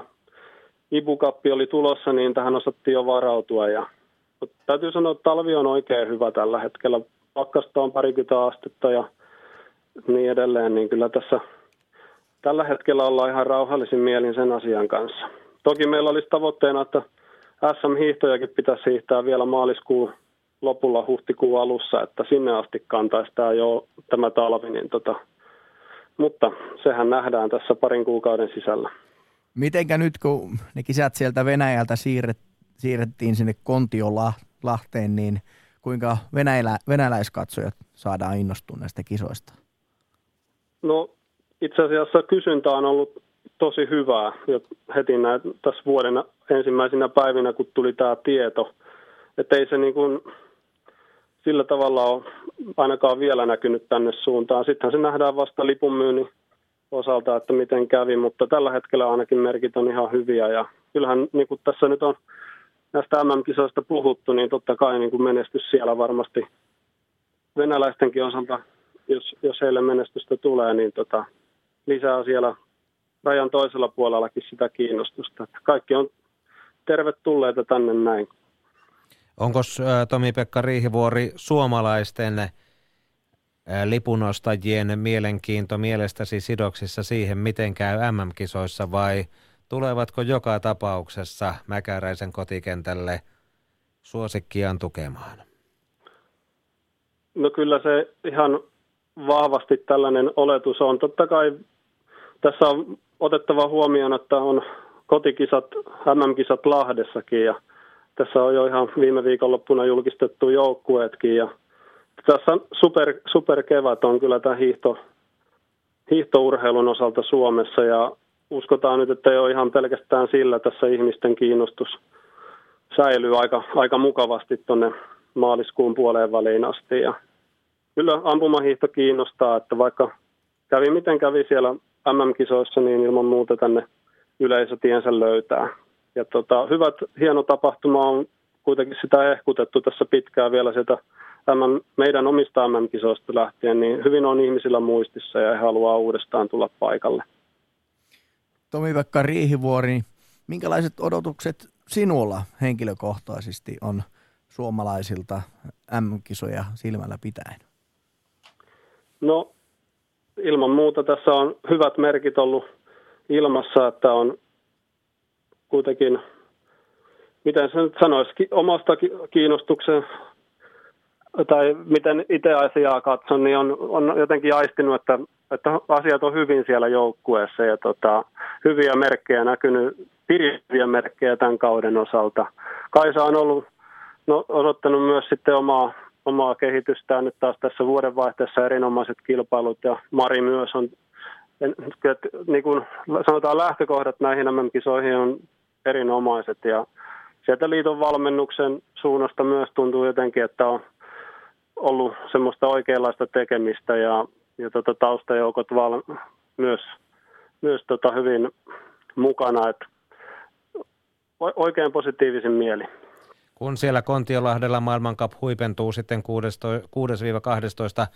maaliskuuta, niin ketkä ovat sellaisia kansainvälisiä nimiä suomalaisten ulkopuolelta, jotka mielelläsi näet siellä paikan päällä ja joita toivot myös yleisön seuraavan? No täällä on, tässä ampumahiihdossa on tämä biathlon family -käsite aika vahva, että kyllä niin kuin toivotaan, että koko porukka tulee tänne. Ja muutenkin tässä, mä olen itse maastohiidon suunnasta tähän lajiin tullut sisälle tuossa muutama vuosi sitten ja näkökulma sillä lailla vähän muuttunut. Että muutenkin kun katsoo näitä arvokisoja tästä muutama vuosi takaisinpäin, niin siellä on aikamoinen kirjo niitä mitalisteja ja palkintopallilla seisovia ja voittajia. Että mistään ei voi oikein niin kuin päästä sillä tavalla olla varma, että kuinka käy. Että se on mun mielestä tämän lajin niin kuin tietynlainen suola, että se jännitys säilyy loppuun asti ja kuka tahansa voi voittaa hyvänä päivänä tai menestyä. Että en lähetä mitään semmoisia tai aseta semmoisia rajoja, että ketkä tänne ehdottomasti pitää tulla. Kaikki vaan niin saadaan mahtava tapahtuma. Kiitoksia Tomi-Pekka Riihivuori. Toivotaan hyviä maailmancupin huipennuksia ja ennen sitä MM-kisoja. Tässä oli MM-ampumahiihtoilta Yle Puheessa ja torstaina sitten kisalähetykset käynnistyvät sekaa viestillä. Kiitoksia seurastanne, kiitoksia Tomi-Pekka ja mukavaa illan jatkoa Yle Puheesta.